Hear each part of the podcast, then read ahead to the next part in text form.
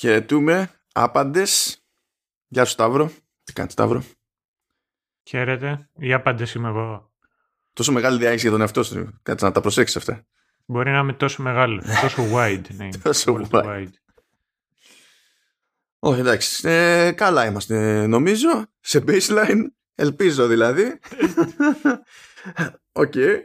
Δεν θα είμαστε για πολύ ακόμη διότι αυτή τη φορά ε, επιστρέφουμε σε μια κρεμότητα που έχουμε αφήσει. Πάμε στο δεύτερο κύκλο του, του Dark που είναι από τις περιπτώσεις που πιάνουμε κάτι που ας το πούμε ότι το πιάνουμε τεροχρονισμένα δεν είναι δηλαδή πάνω στη φράση. Είχαμε ξεκινήσει, είχαμε ένα επεισόδιο για τον πρώτο κύκλο του Dark ε, ήρθε η ώρα για το δεύτερο κύκλο του Dark και έχω να πω ότι η προετοιμασία ήταν φρίκη δεν περιμένω να κυλήσει ομαλά το πράγμα διότι εκτός του ότι είναι εξορισμού δηλαδή και επί τούτου super duper πολύπλοκο το πράγμα στο, στο Dark δηλαδή ήταν που ήταν στον πρώτο κύκλο στη, στο δεύτερο δεν βελτιώνεται δηλαδή γίνεται πιο περίπλοκο ακόμη. Ε, δεν μπορεί σχεδόν ούτε να αναπνεύσεις χωρίς να πετάξεις κάποιο spoiler σε κάποιον. Και γίνεται χαμός για να καταλάβετε. Το κλασικό μου είναι εγώ τουλάχιστον πώς δουλεύω με τις σημειώσεις είναι βλέπω και κρατάω σημειώσεις παράλληλα με τη ροή του επεισοδίου. Αυτό οδηγεί σε ένα απόλυτο χάος στην περίπτωση του Dark διότι έχουμε να κάνουμε με διαφορετικές ονολογίες αλλά με γεγονότα που ε, υποτίθεται ότι ε, ε, εκτιλήσονται παρά, παράλληλα και πολλές φορές συνδέονται οπότε πολύ χαμός με το τι γίνεται που και τα λοιπά. Μετά λες, κάτσε να δούμε. Να, τουλάχιστον να τα χωρίσω με βάση τη χρονολογία που έγιναν. Και εκεί έχει ανάποδο πρόβλημα. Ακριβώς επειδή κάποια πράγματα υποτίθεται ότι συμβαίνουν παράλληλα, και ας είναι σε διαφορετικές χρονολογίε. Οπότε επαναλαμβάνεις ή, ή, ή ξεκινάς από τη λάθος μεριά, ξέρω εγώ, μια πληροφορία και, και είναι, είναι χάος. Απλά, παιδιά, είναι ό,τι καταφέρουμε αυτή τη φορά. Ότι υπάρχει ζουμί, αυτό είναι το μόνο σίγουρο στην περίπτωση του Dark. Δηλαδή, πιο ζουμί πεθαίνεις. Ε, τι ήθελα να πω, πώς να το προσεγγίσουμε, να, να το αποδεχτούμε και να πούμε ότι αυτό το επεισόδιο έχει μόνο spoilers. Γιατί δεν ξέρω πώς να σου πω, πρέπει να κάνουμε πολύ gymnastics για να, για να πούμε Κοίτα, ότι λέω, ε, είναι, είναι λογική αυτή η σκέψη, αλλά λέω έτσι για το κομικό της υπόθεσης να κάνουμε μισή απόπειρα. Του δηλαδή, Πρώτα απ' όλα, εντάξει, είμαστε στο δεύτερο κύκλο, παιδιά, τώρα εδώ πέρα. Έτσι, εννοείται ότι ο, η ώρα να αποφύγετε spoilers για τον πρώτο έχει περάσει. Δηλαδή, άμα είστε σε αυτό το στάδιο, πρέπει να ακούσετε άλλο επεισόδιο. Θα το βάλω και στα, στη σημειώση του επεισόδιου. Αλλά το, ας το πούμε έτσι τελείως χονδροειδώς. Έτσι, υποτίθεται ότι στη, στην πρώτη σεζόν κάτι περίεργο έπαιζε με, με time travel και με ένα ενδεχόμενο τέλος του κόσμου σε μια περιοχή που λέγεται Vinden ε, και έχει ένα πυρηνικό εργοστάσιο που είναι να βγει εκτός λειτουργίας και κάτι παίζει εκεί για κάποιο λόγο που όλοι οι χαρακτήρες είναι σαν να κάνουν κύκλους στο, στο χρόνο. Κανείς δεν αποφεύγει, δεν ξεφεύγει από το, από το Vinden, οι μοίρες του συνδέονται και τα συναφή. Και, το, και εκείνη η σεζόν μας αφήνει με τον νεαρό πρωταγωνιστή τον Γιώνας να κάνει το πρώτο του ταξίδι στο χρόνο και να προσγειώνεται στο μεταποκαλυπτικό 2053 και να μας αφήνει εκεί πέρα λίγο με την απορία για το, για το τι παίζει.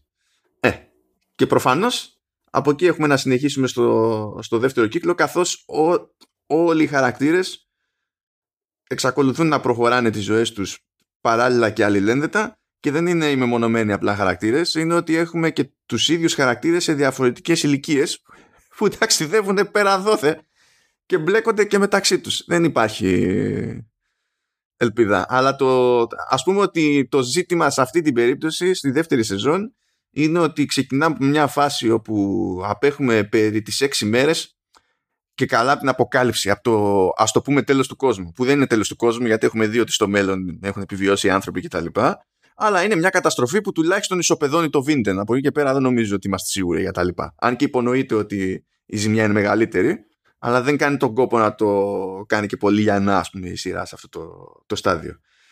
Και προφανώς υπάρχουν κάποιοι που θέλουν μετά πέρα εδώ στο χρόνο να αποτρέψουν αυτή την καταστροφή, αλλά υπάρχουν και οι άλλοι που πιστεύουν ότι πρέπει να γίνουν τα πάντα ακριβώς όπως ήταν να γίνουν ε, διότι αλλιώς θα έχουμε άλλο πρόβλημα και δεν θα μπορέσουμε να ξεφύγουμε ποτέ από όλες αυτές τις λούπες.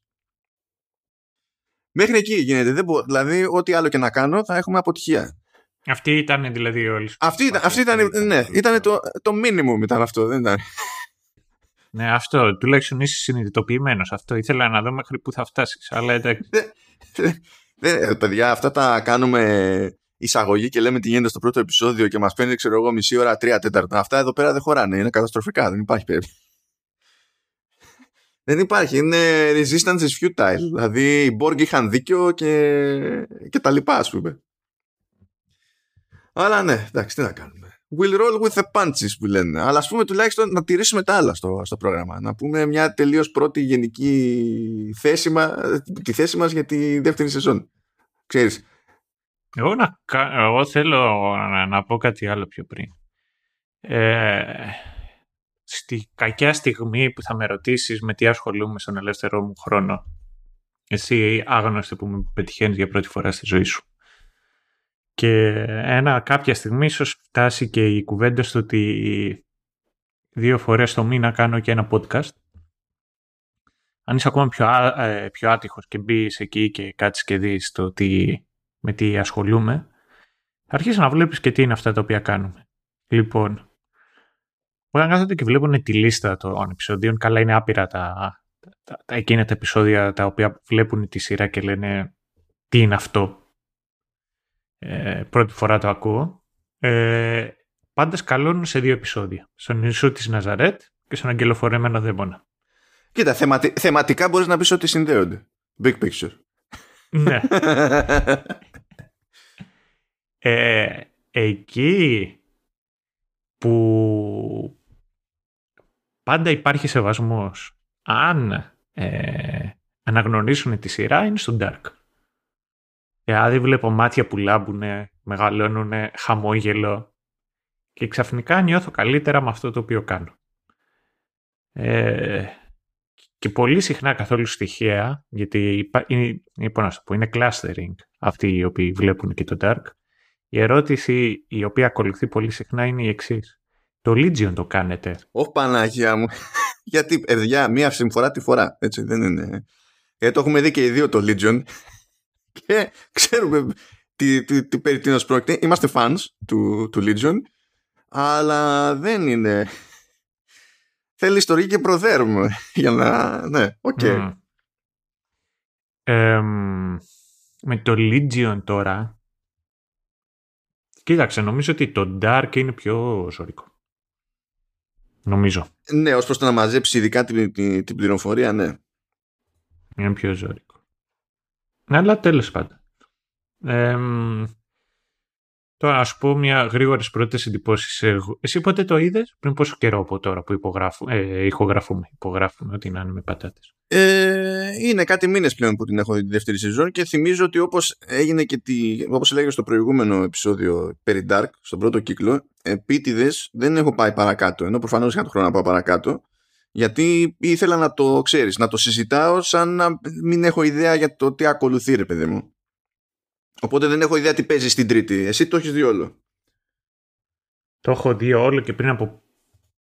Όταν ήτανε, όταν έβγαινε. Δηλαδή την πρώτη τη σεζόν παίζει να την είχα δείξει εγώ με λίγη μία μικρή καθυστέρηση. Αλλά από τη δεύτερη και... Ε, τη δεύτερη την είδα μόλις είχε βγει και το ίδιο ισχύει και για την τρίτη. Δηλαδή με το που βγήκανε κάτι μπήκα και εγώ στη διαδικασία και κάθισα και τη είδα. Ε, λοιπόν, να πω μια πολύ χοντρικά τις εντυπώσεις μου τουλάχιστον όπως τις θυμάμαι ακόμα. Αυτό το οποίο τουλάχιστον καμαρώνει πολλές φορές είναι ότι έχω καλή μνήμη αλλά ε, δεν ξέρω αυτή τη φορά αν όντως ε, θα με βοηθήσει. Λοιπόν, ε, θυμάμαι ότι όταν ξεκίνησα τη δεύτερη, μου είχε κάνει τρομερή εντύπωση η πρώτη σεζόν. Ε, από την ιδέα, από το casting, ε, μου άρεσε πολύ το πώς ήταν διαφορετικοί ηθοποιοί οι οποίοι παίζανε τον ίδιο ρόλο και έβλεπες παρόμοιε, και παρόμοιους χαρακτηρισμούς. Ε, πώς να σου πω. Ε, πώς το λέμε, ότι όταν κάποιος ε, έχει μια συμπεριφορά και κάποια τικ και κάποια πράγματα παρόμοια mannerism. Αλλά πώς το λέμε σε ελληνικά; Πώς το λέμε εδώ, σε Ελλάδα. Κοίτα, κοίτα στην Ελλάδα, ειδικά στη σύγχρονη Ελλάδα, θα δούμε κάτι, κάτι χούγια. Ας το πούμε. Ναι. Ε, ωραία, μανερισμό, γιατί εγώ είμαι στην πιο νέα Ελλάδα. Ε, πες, πες μανιέρες, μανιέρες. Ναι, μανιέρες. Αυτό. Ε, και μου άρεσε πολύ το συγκεκριμένο concept. Οπότε ήμουνα πολύ χαρούμενος με την πρώτη σεζόν. Ε, με τη δεύτερη σεζόν είχα κάποιες εμφιβολίες ότι θα μπορούσε να κάνει one-up την πρώτη σεζόν γιατί είναι πολύ κλασικό φαινόμενο οι, οι σειρές μυστηρίου ε, να χάνουν σχετικά νωρίς την ίντριγκα στη, στις επόμενες σεζόν, τουλάχιστον στη δεύτερη σεζόν ε, και να αρχίσουν να γίνονται περισσότερο action. Ε, και μετά βλέπεις το πρώτο επεισόδιο και αρχίζεις και βλέπεις το πώς προχωράει ε, και λες OK, okay, μάλλον αυτή εδώ πέρα είναι η εξαίρεση και ε, γενικότερα μου αρέσει και μου κάνει εντύπωση κάθε φορά όταν καταφέρουμε και παντρεύουμε πολλά διαφορετικά στοιχεία και πολλές διαφορετικές εποχές. Δηλαδή, μου άρεσε που γυρίσαμε και πήγαμε και στο post-apocalyptic environment. Ε, ναι, εντάξει, έπρεπε πια. Ναι.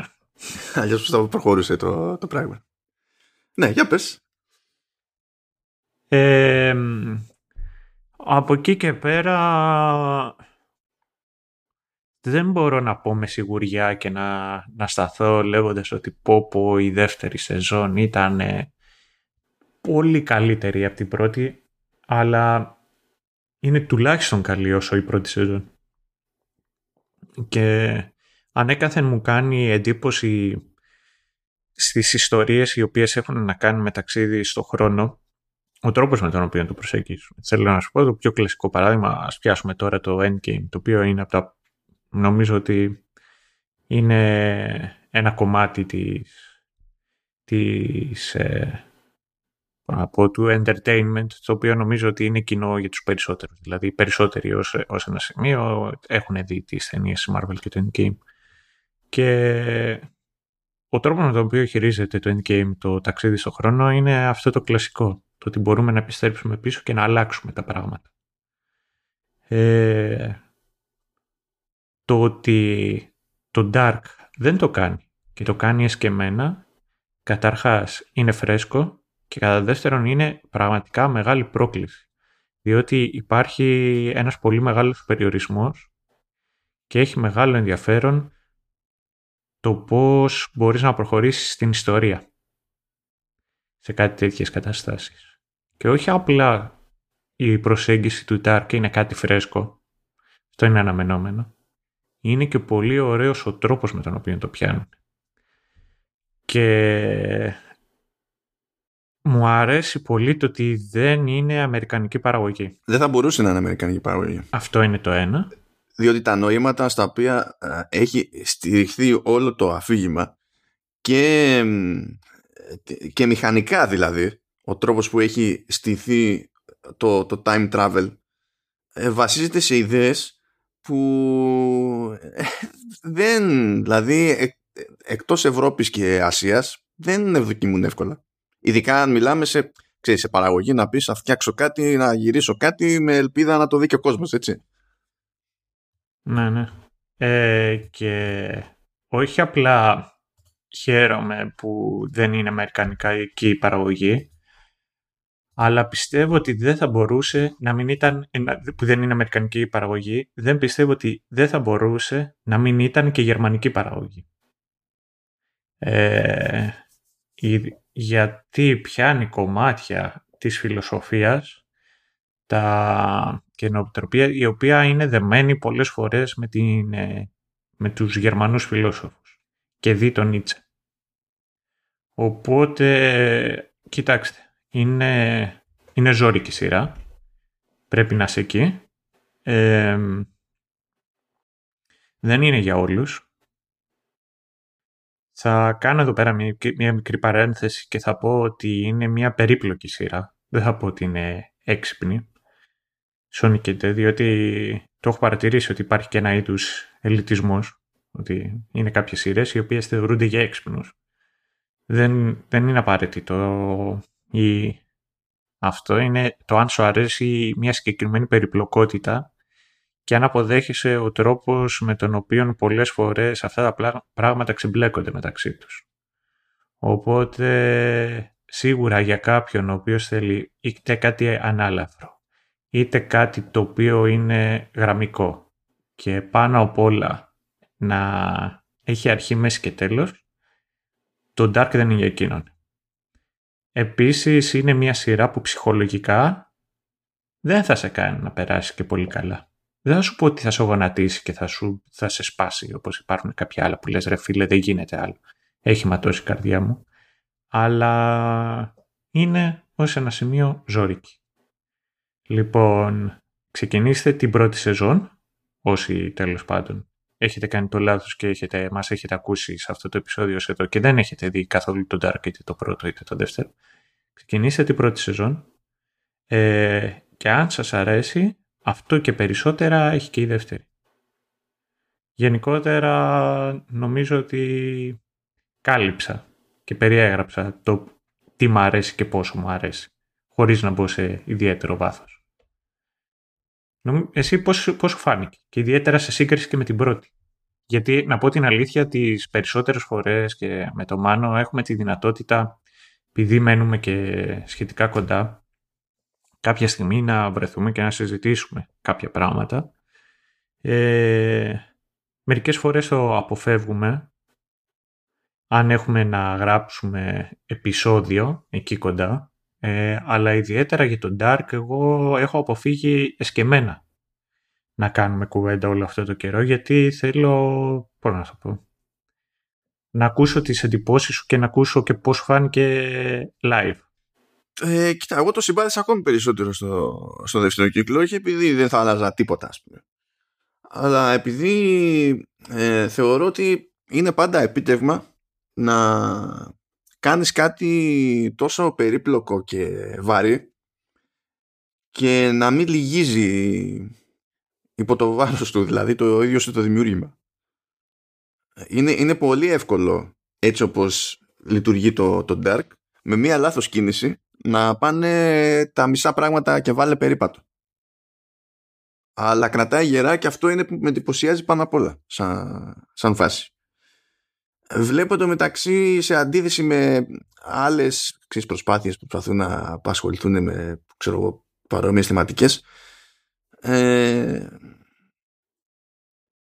δεν βλέπω, ε, ξέρεις, για να προχωρήσει ρε παιδί μου η δράση, να προχωρήσει η αφήγηση ή οτιδήποτε πρέπει να προχωρήσει τέλος πάντων να το ρίχνουν στην εύκολη λύση με κάποια τελείως random αντίδραση που δεν βγάζει νόημα επειδή δεν βρισκόταν κάποια πιο εύκολη διέξοδος ας πούμε για να ε, πάρουν όθηση τα, τα πράγματα. Ε, πραγματικά δηλαδή δεν ε, είναι, ε, πλέον τρομάζω για, τη, για την τρίτη σεζόν. Απλά, απλά είναι εντάξει είναι, είναι τρομακτικό αυτό το πράγμα.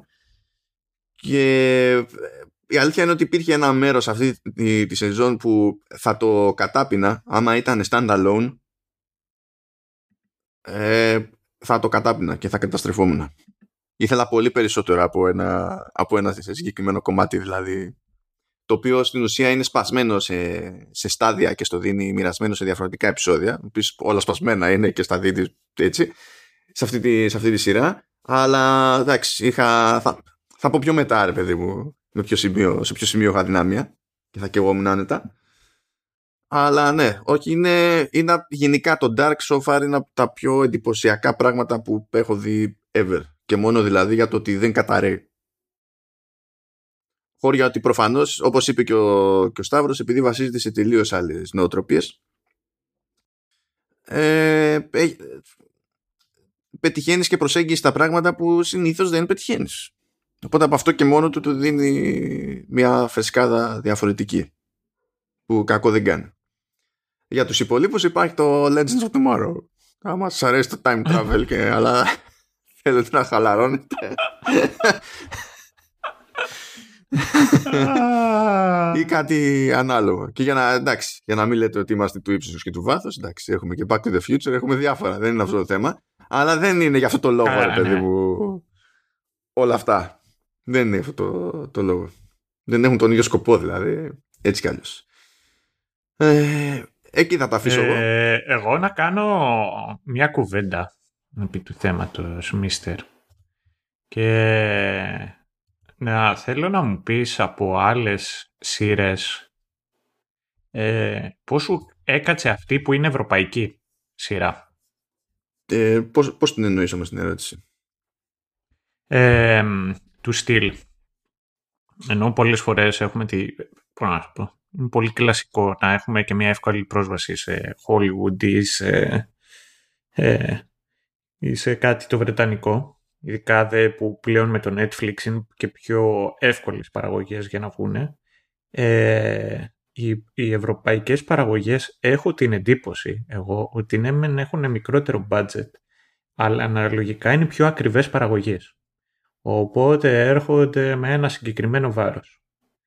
Και γι' αυτό το λόγο πολλοί ηθοποιοί οι οποίοι δεν έχουν Sony και D άμεση πρόσβαση στα, σε αγγλόφωνες σειρές και μεγάλες παραγωγές έχουν και άλλο background. Και βλέπεις, ε, π.χ. έχουν πολύ πιο μέσα τους στο θέατρο. Αν μου πεις και οι Βρετανοί το έχουν πιο πολύ μέσα τους στο θέατρο από ότι για παράδειγμα οι Αμερικάνοι. Και αυτό φαίνεται. Και αναδιαστήματα, εγώ προσωπικά έχω πετύχει μερικές αρκετά καλές ευρωπαϊκές παραγωγές μη αγγλόφωνες. Και αναρωτιέμαι πέρα από το Dark, αν υπάρχουν, που σίγουρα υπάρχουν, παρόμοια τέτοια διαμαντάκια, τα οποία μπορεί να τα έχουμε χάσει. Ε, εντάξει, σίγουρα θα υπάρχει. Δηλαδή οι πιθανότητες λένε ότι το, αυτό είναι το σίγουρο. Ναι, ναι. Έχεις πετύχει εσύ κάτι, είναι κάτι το οποίο σου έχει κάνει κλικ που το έχεις χαζέψει και λες ρε φίλε αυτό τα σπάει.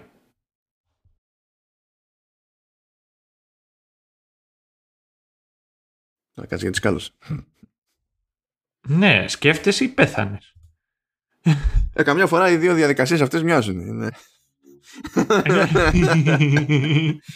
ε, ε, ωραία, περίμενε, περίμενε. έχω εγώ, έχω εγώ να, να πω τη μαλακία μου. Λοιπόν, ε, π.χ.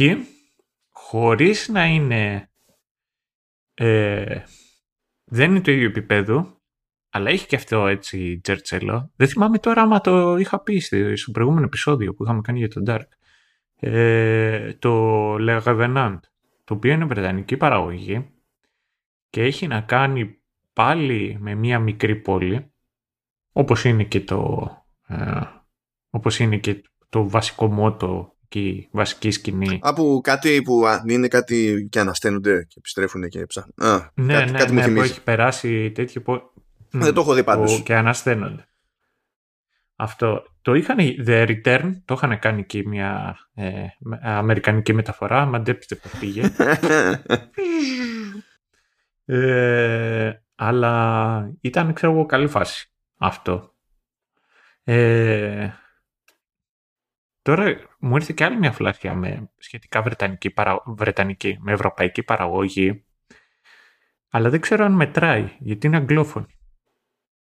Και, είναι το... και δεν έχει καμία σχέση, δηλαδή δεν έχει τίποτα το μεταφυσικό ή sci-fi κάτι τέτοιο. Και αυτό έχει να κάνει με το... Ε, με το... Ελά, με το Versailles. Βερσαλίες τέλος πάντων. Α, το, έχω, το έχω δει αυτό. Αυτό είναι καλό, αυτό είναι ύποπτα καλό. Και αυτό έχει Churchill. Είναι τίγκα στο, στον Άγγλο βέβαια, όχι έχει και μια Ολλανδέζα, έχει διαφόρους βασικά εκεί πέρα. Έχει και Ελλήνο Ουαλό που για τον οποίο πρέπει να είμαστε περίπου. Α, ναι, τον, τον Αλεξάνδρ Βλάχος. Ε, Βλάχος. Πιο... λοιπόν, έχω και εγώ τέτοιο. Έχω, έχω soft spot και για την Ουαλία. Είναι εκεί, είναι ωραία και η Ουαλία. Έχω, έχω πάει και την έχω επισκεφτεί. Την αγαπώ την Ουαλία. Και, η, και η Ουαλία έχουν soft spot για την Ουαλία. Δεν ξέρω αν το παρατήρησε όσο ήσουν εκεί. Ου, αφιά. Ε, έχει, θα σου πω κάτι τώρα για την Ουαλία. Ε, τα σπάει γιατί πας εκεί και έχουν και πινακίδες και στα ουαλικά. Ενώ τα ουαλικά και όσοι τα μιλάνε είναι ένα πολύ μικρό κομμάτι. Δεν είναι, ξέρω εγώ, δεν τα μιλάνε οι μισοί τα ουαλικά. Και έχει μεγάλο ενδιαφέρον διότι πολλές φορές μπαίνουμε στη διαδικασία και κατηγορούμε το ότι μετά τις εθνικές επαναστάσεις και, κατά και τον εθνικισμό και πώς να σου πω, κοντά, ε, ο, μετά τους πολέμους του Ναπολέοντα και έπειτα και Βαλκανική πόλεμη και πρώτους παγκόσμιους και αρχίζει να γίνεται η καταστροφή και η πτώση των μεγάλων αυτοκρατοριών. Όταν τέλος πάντων γεννήθηκε και η έννοια του έθνους. Α, του έθνους όχι, του εθνικού κράτους. Γιατί το έθνος ως concept προϋπάρχει κράτους. αυτό το θέμα. Ναι, ναι. Δηλαδή ε, ένα κράτος, μια θρησκεία, ένα έθνος, μια γλώσσα. Αυτό είχε και όλες και τη συνέπεια να γίνει μια ομαδοποίηση και μια σούμα, ώστε να υπάρχει μια κοινή ταυτότητα. Και αυτό οδήγησε αυτή τη στιγμή όλοι εμείς, θα μιλήσω για τη δικιά μας τη χώρα, όλοι εμείς οι Έλληνες να μιλάμε με τον ίδιο τρόπο τα ελληνικά. Ε, αυτό από τη μία είναι μυστήριο, διότι έχουν χαθεί πολλοί ιδιωτερισμοί. Ε, λέξεις ε, και χαρακτηριστικά ενός τόπου, τα οποία ουσιαστικά προϋπήρχαν και ήταν κομμάτι και της ιστορίας τους. Ε, και αυτό φαίνεται στα ουαλικά, που ως ένα σημείο δεν μπήκε κάποιος στη διαδικασία να τους βάλει όλους κάτω και, θα, και να πει ότι παιδιά θα μιλάμε όλοι ουαλικά, ποια είναι τα ουαλικά, θα βάλουμε κάτω, θα πούμε ότι αυτά είναι, παγώνουμε το χρόνο και από εδώ και πέρα αυτά είναι τα ουαλικά και τέλος. Ε, απ' τη μία μπορείς να πεις ότι είναι πιο ελεύθεροι, άρα μπορούν και παραμένουν κάποιοι, κάποιοι ιδιωτερισμοί, αλλά απ' την άλλη κάθε μέρος της κοιλάδας, εκεί του, του Βάλι, κάθε χωριό μιλάει άλλη γλώσσα. Υπάρχουν κοινά χαρακτηριστικά, αλλά μιλάει άλλη γλώσσα. Και αυτό σε βάθος χρόνου έχει κάνει την, ε, και τα ίδια τα ουαλικά σαν ουαλικά ε, να είναι και πιο δύσκολα να χρησιμοποιηθούν για την επικοινωνία. Η κατάληξη, η κατάληξη είναι ίδια λοιπόν. Δηλαδή δεν μπορεί στην πραγματικότητα να λειτουργήσει ο άλλος ε, λέγοντας εντάξει δεν, δεν, χρειάζεται να μάθω αγγλικά ή θα μάθω τα αγγλικά ως ξένη γλώσσα. Δεν, στην ουσία δεν υπάρχει αυτό το πράγμα. Γιατί η χώρα είναι οργανωμένη όπως είναι. Κοιτάξτε, αυτή, τουλάχιστον αυτό το story το οποίο μεταφέρω αυτή τη στιγμή είναι κάτι το οποίο μου είπανε. Σε καμία περίπτωση δεν, ε, δεν μπορώ να πω με σιγουριά ότι όντως είναι και έτσι. Αλλά μου έκανε εντύπωση αυτή η συγκεκριμένη ιστορία. Τέλος πάντων, να, ξεφ... να επιστρέψουμε λιγάκι πιο πίσω και να πω το εξής. Και όλα να κάτσω να συζητήσω. Ε, έχω την ευκαιρία τέλος πάντων το τελευταίο διάστημα και έχω και επαφές και συζητάω πιο συχνά από ό,τι συνήθως και με ανθρώπους, με, με Ευρωπαίους. Τι εννοείς Σταύρο, κάθε μέρα, όλη τη ζωή συζητάς με ανθρώπους που είναι Ευρωπαίοι; Έχω να κάνω πολύ μεγάλο σχόλιο γι' αυτό. Αλλά γιατί εσύ μου είπες ότι μέχρι τις 8.30 να τελειώσουμε. Θα κάνω ότι δεν τα άκουσα. Λοιπόν, και μιλάω με Πολωνούς, Ρουμάνους, δικά μας παιδιά. Και κάθομαστε εκεί και σχολιάζουμε το τι βλέπουμε, τι διαβάζουμε. Ε, και τους είπα εγώ ότι τώρα κατάφερα και πήρα το... αγόρασα το πρώτο βιβλίο του The Expanse.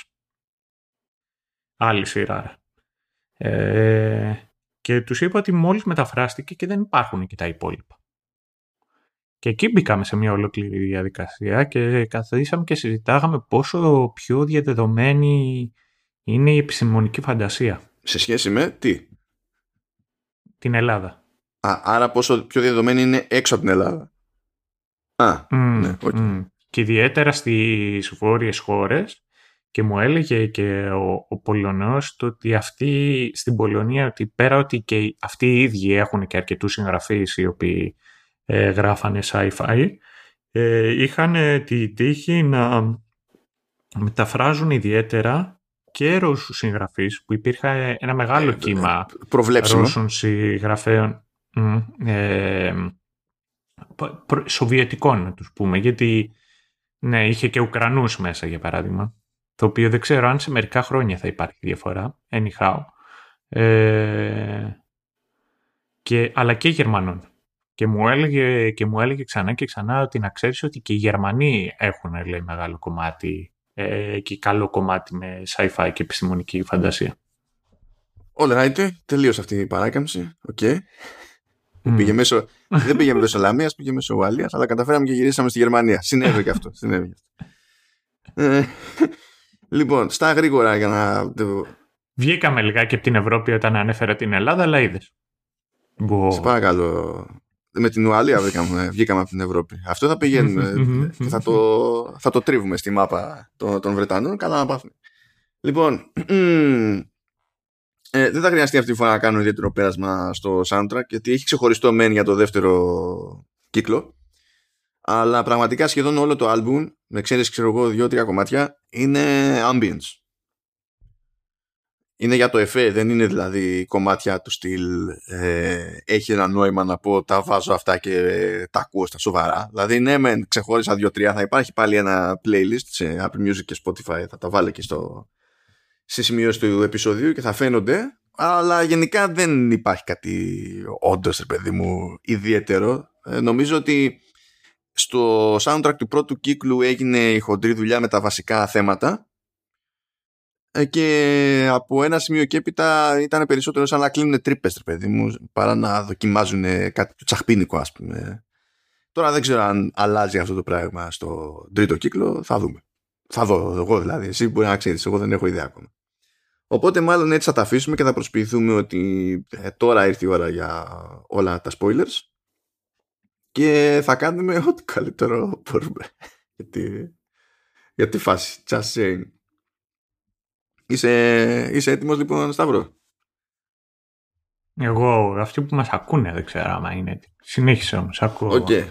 Πες παιδί μου.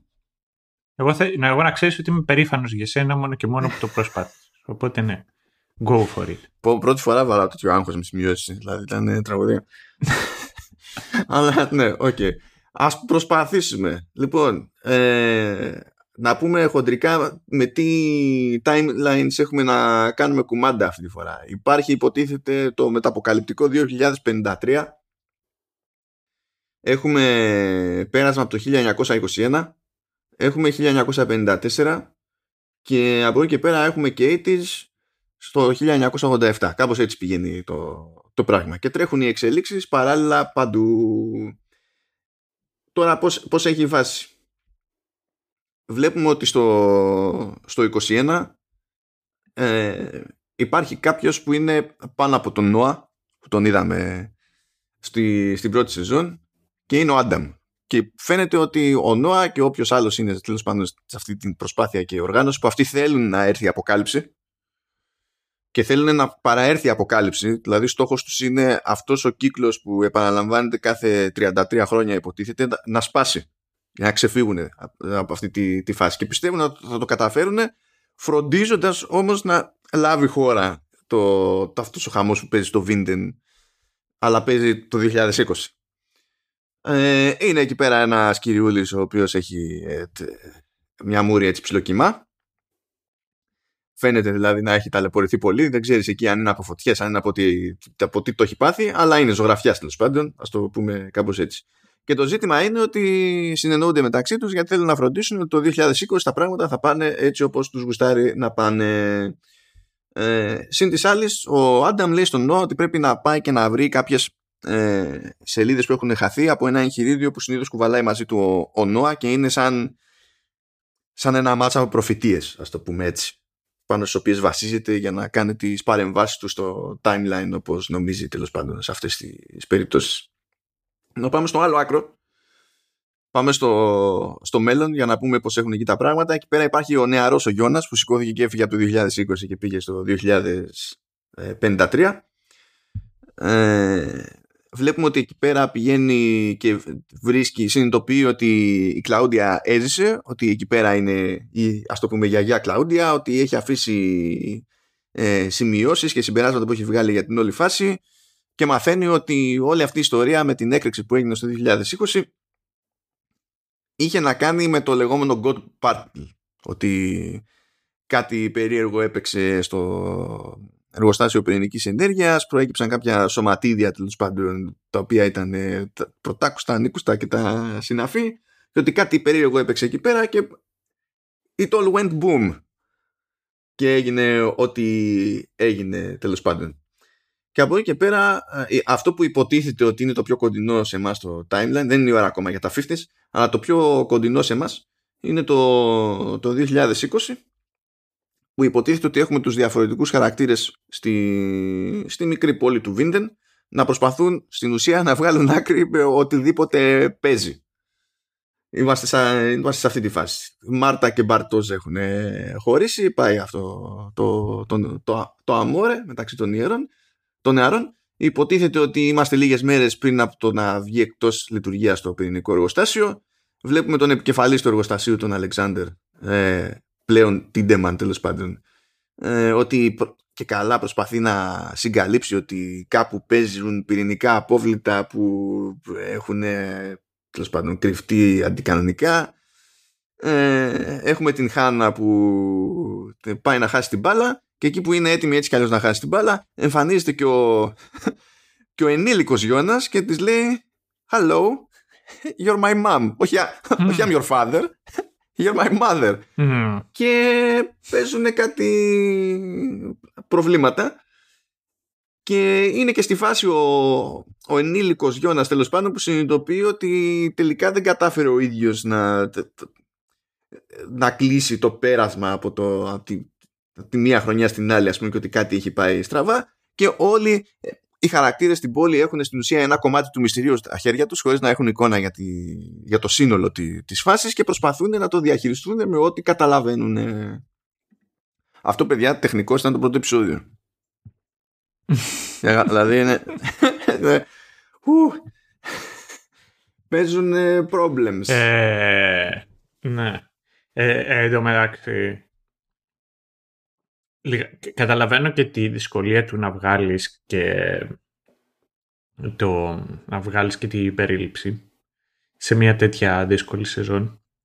Αλλά ιδιαίτερα και όλα όταν το μεγαλύτερο κομμάτι της σεζόν και της ομορφιάς της σειράς γενικότερα δεν είναι η πλοκή Sonic αλλά ο τρόπος με τον οποίο οι χαρακτήρες ε, συναναστρέφονται και ε, κάνουν πω, και, και, το interaction. Ένα είναι το πώς κάποιες, ε, κάθε πράξη τέλος πάντων επηρεάζει κάτι άλλο και όλα τελικά με κάποιο τρόπο και σε κάποιο βαθμό συνδέονται. Αυτό είναι το που, που σε τσιτώνει. Γιατί όταν το έχεις πάρει χαμπάρι αυτό από ένα σημείο και έπειτα, τότε δεν είναι ότι απλά κάτι γίνεται μπροστά σου. Είναι ότι κάτι γίνεται μπροστά σου και λέει τώρα ένας αυτό ξέρει που θα μας βαρέσει αυτό παρακάτω σε άλλο μέρος του timeline. Και έτσι τσιτώνεσαι και, και προχωράς και σου μένει και περιέργεια δηλαδή. Μου πάμε παρακάτω. Ε, ο, ο Γιώνας γενικά βλέπει ότι υπάρχει ακόμα αυτή η μάζα από God Particles στο διαλυμένο πυρηνικό εργοστάσιο και σου λέει πάρα πολύ ωραία πρέπει κάτι να κάνω να καταφέρω να τα σταθεροποιήσω διότι μέσω αυτών θα μπορέσω να ταξιδέψω πάλι στο χρόνο και να σηκωθώ να φύγω από εδώ πέρα το οποίο είναι μια λογική επιδίωξη. Το θέμα είναι ότι στην προσπάθειά του έτσι να προσεγγίσει το μέρος το... τον, τον πιάνουν εκεί πέρα γιατί υποτίθεται ότι απαγορεύεται σε οποιονδήποτε να προσεγγίσει ναι, τα ερήπια. Και ο head honcho στην όλη φάση αυτών που φροντίζουν να σε μαζεύουν έτσι και πας να χωθείς εκεί μέσα είναι η Ελίζαμπεθ που μέχρι πρώτη την είχαμε ως ε, μουγκό κοριτσάκι στο 2020. Λες, Και είναι ο head honcho. Τον χώνει εκεί πέρα πήγε να τον κρεμάσει αλλά τελικά δεν το, δεν το κρεμάει. Τον χώνει εκεί στην φυλάκα. Έρχεται η διερμηνέα τη Ελίζαμπεθ όμως Μάλλον ξέρω εγώ, τον ψιλολιπάτε, τον, δεν ξέρω και εγώ τι. Τον αφήνει να βγει λίγο έξω, να πάρει τον αέρα του, μπαίνει στη σφαίρα, ταξιδεύει ο, ο Γιώνας. Ο Γιώνας. Γεια σου ρε Γιώνας. Γεια σου ρε Γιώνας. Ε, τέλος πάντων, έχουμε όμως το, έχουμε τα τεκτηνόμενα που τρέχουν αυτή τη φορά και στο ε, 1987 Όπου το 1987 σαν φάση μπορείς να πεις ότι είναι το πεδίο στο οποίο κάνει περισσότερα πράγματα ο Ίγκον αυτή τη φορά. Πάνω κάτω. Αλλά τέλος πάντων. Ε, ψάχνετε τον Τρόι ενώ είναι, πλέον δεν είναι αστυνομικός, έχει βγει σύνταξη κτλ. Το, το Τρόι η φάση με το. Ε, με, με, το, με, τον, με την υπόθεση του Μάντζ, με τον Ούλριχ, με διάφορα πράγματα τέλος πάντων τον Τρόι. Οπότε προσπαθεί να μιλήσει από εδώ, προσπαθεί να μιλήσει από εκεί και βλέπουμε ότι υπάρχει και ο Μικέλ. Ο Μίκελ, μάλλον. Ο Μικέλ είναι άλλο πράγμα στην Ελλάδα. Ε, ο, ο Μίκελ έχει κολλήσει στο 1987, δεν μπορεί να κάνει και πολλά πράγματα, ε, απλά προσαρμόζεται στη νέα του ζωή και τα συνάφη. Αλλά επειδή πρέπει να μπλέξουμε τα πράγματα, εμφανίζεται η γιαγιά Κλαούντια στην Κλαούντια του 1987. Ε, μαθαίνουμε επίσης ότι ο Ίγκον πάσχει από καρκίνο. ο Μίκελ γνωρίζει τον, τον Νούα, ο οποίος Νούα έχει έτσι κάποιες, κάποια απλά ερωτήματα. Γίνεται μια συζήτηση εκεί ωραία του τύπου για να καταλάβετε δηλαδή το level της, της διαλεκτικής είναι και αν, και αν ο Θεός κάνει λάθος ο Θεός δεν κάνει λάθος. Αυτό, αυτή είναι κουβέντα τώρα νόα με, το, με τον Μίκελ, δηλαδή πού πας. Τέλος πάντων. Ε, ο, ο Ίγκον συνεχίζει την έρευνά του, πηγαίνει στο, στον Χέλγκε, που είναι εκείνος που έχει... Ο Χέλγκε εντωμεταξύ πάντα μου αρέσει γιατί έχει χτέρνισμα Ότο Ρεχάγκελ. Ναι. Εντάξει, αλλά έχει, έχει λίγο πιο ταλαιπωρημένη μούρη επειδή του είχαν κάνει τα μούτρα κρέας του παιδιού και γι' αυτό έχει κάποια θέματα κτλ. Λέει κάτι αδιανόητα εκεί περί White Devil και ε, του ανθρώπου με, το, με την πέτρα που εμείς ξέρουμε τι σημαίνει ποιος είναι ο άνθρωπος με την πέτρα είναι ο Ούλριχ που του τέλειωσε το κεφάλι αλλά δεν είμαστε σίγουροι και καλά ποιος είναι ο White Devil είναι, αυτό είναι πιο φλού ακόμα σε αυτή την περίπτωση. Παράλληλα η, η, η γιαγιά Κλαούντια δίνει info δίνει ε, δίνει τις σημειώσεις της στην Κλαούντια του 87, στον εαυτό της δηλαδή, ε, της εξηγεί ότι κοίταξε να δεις δεν θα έχεις πολύ καιρό με τη, με τη Ρεγκίνα γιατί ε, που είναι η κόρη της τέλος πάντων. Γιατί στο τέλος η Ρεγκίνα είναι για φούντο.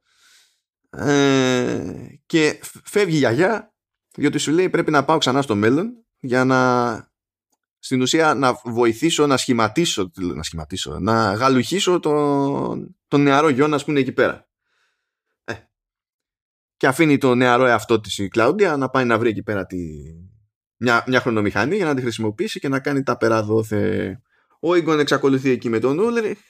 Ο Ούλριχ συνεχίζει να του τη λέει, που πλέον είναι μεγάλος πια, γιατί υποτίθεται ότι ο Ούλριχ του 2020 πήγε στο 1954 Έσκησε τον Χέλγκε, χρεώθηκε τους φόνους των υπολείπων παιδιών, μπήκε στο τρελάδικο και τώρα είναι στο 1987 με χέτη. Mm. Ε, εδώ μεταξύ, εγώ θα σου πω τη δικιά μου την αμαρτία. Αυτό το θυμάμαι καλά. Ε, πραγματικά πίστευα ότι ήταν ο ίδιος ηθοποιός. Ναι, όμως δεν, δεν ήταν. Κάνει, γενικά έχουν κάνει πολύ καλές επιλογές, το λέγαμε και στο προηγούμενο επεισόδιο αυτός, στις φάτσες ναι, ναι, αλλά σε αυτή την περίπτωση είχα ψαρώσει το ορκίζομαι, ε, ορκιζόμουν εκείνη την ώρα ότι αυτός ήταν ο ίδιος ηθοποιός. Είναι απίστευτο. Και τι, τι άλλο έχουμε, δεν είπαμε τίποτα για το 2020. Εντάξει, το 2020 τα πράγματα είναι ακόμα ε, σιγοβράζουν, ε; διότι παίζουν τα εξής. Ε, η, η Σαρλότε, Σαρλότε ή Κάρλο, πώς διάολο, ξέχασα στα γερμανικά τώρα. Πώς Σαρλότε. Ναι, OK. Okay. Συνειδητοποιεί ότι το βιβλίο που είχε γράψει περί, ταξιδι... περί ταξιδιού στον χρόνο ο παππούς της, ο ωρολογοποιός, μάλλον ήταν σωστό για αυτά που έλεγε.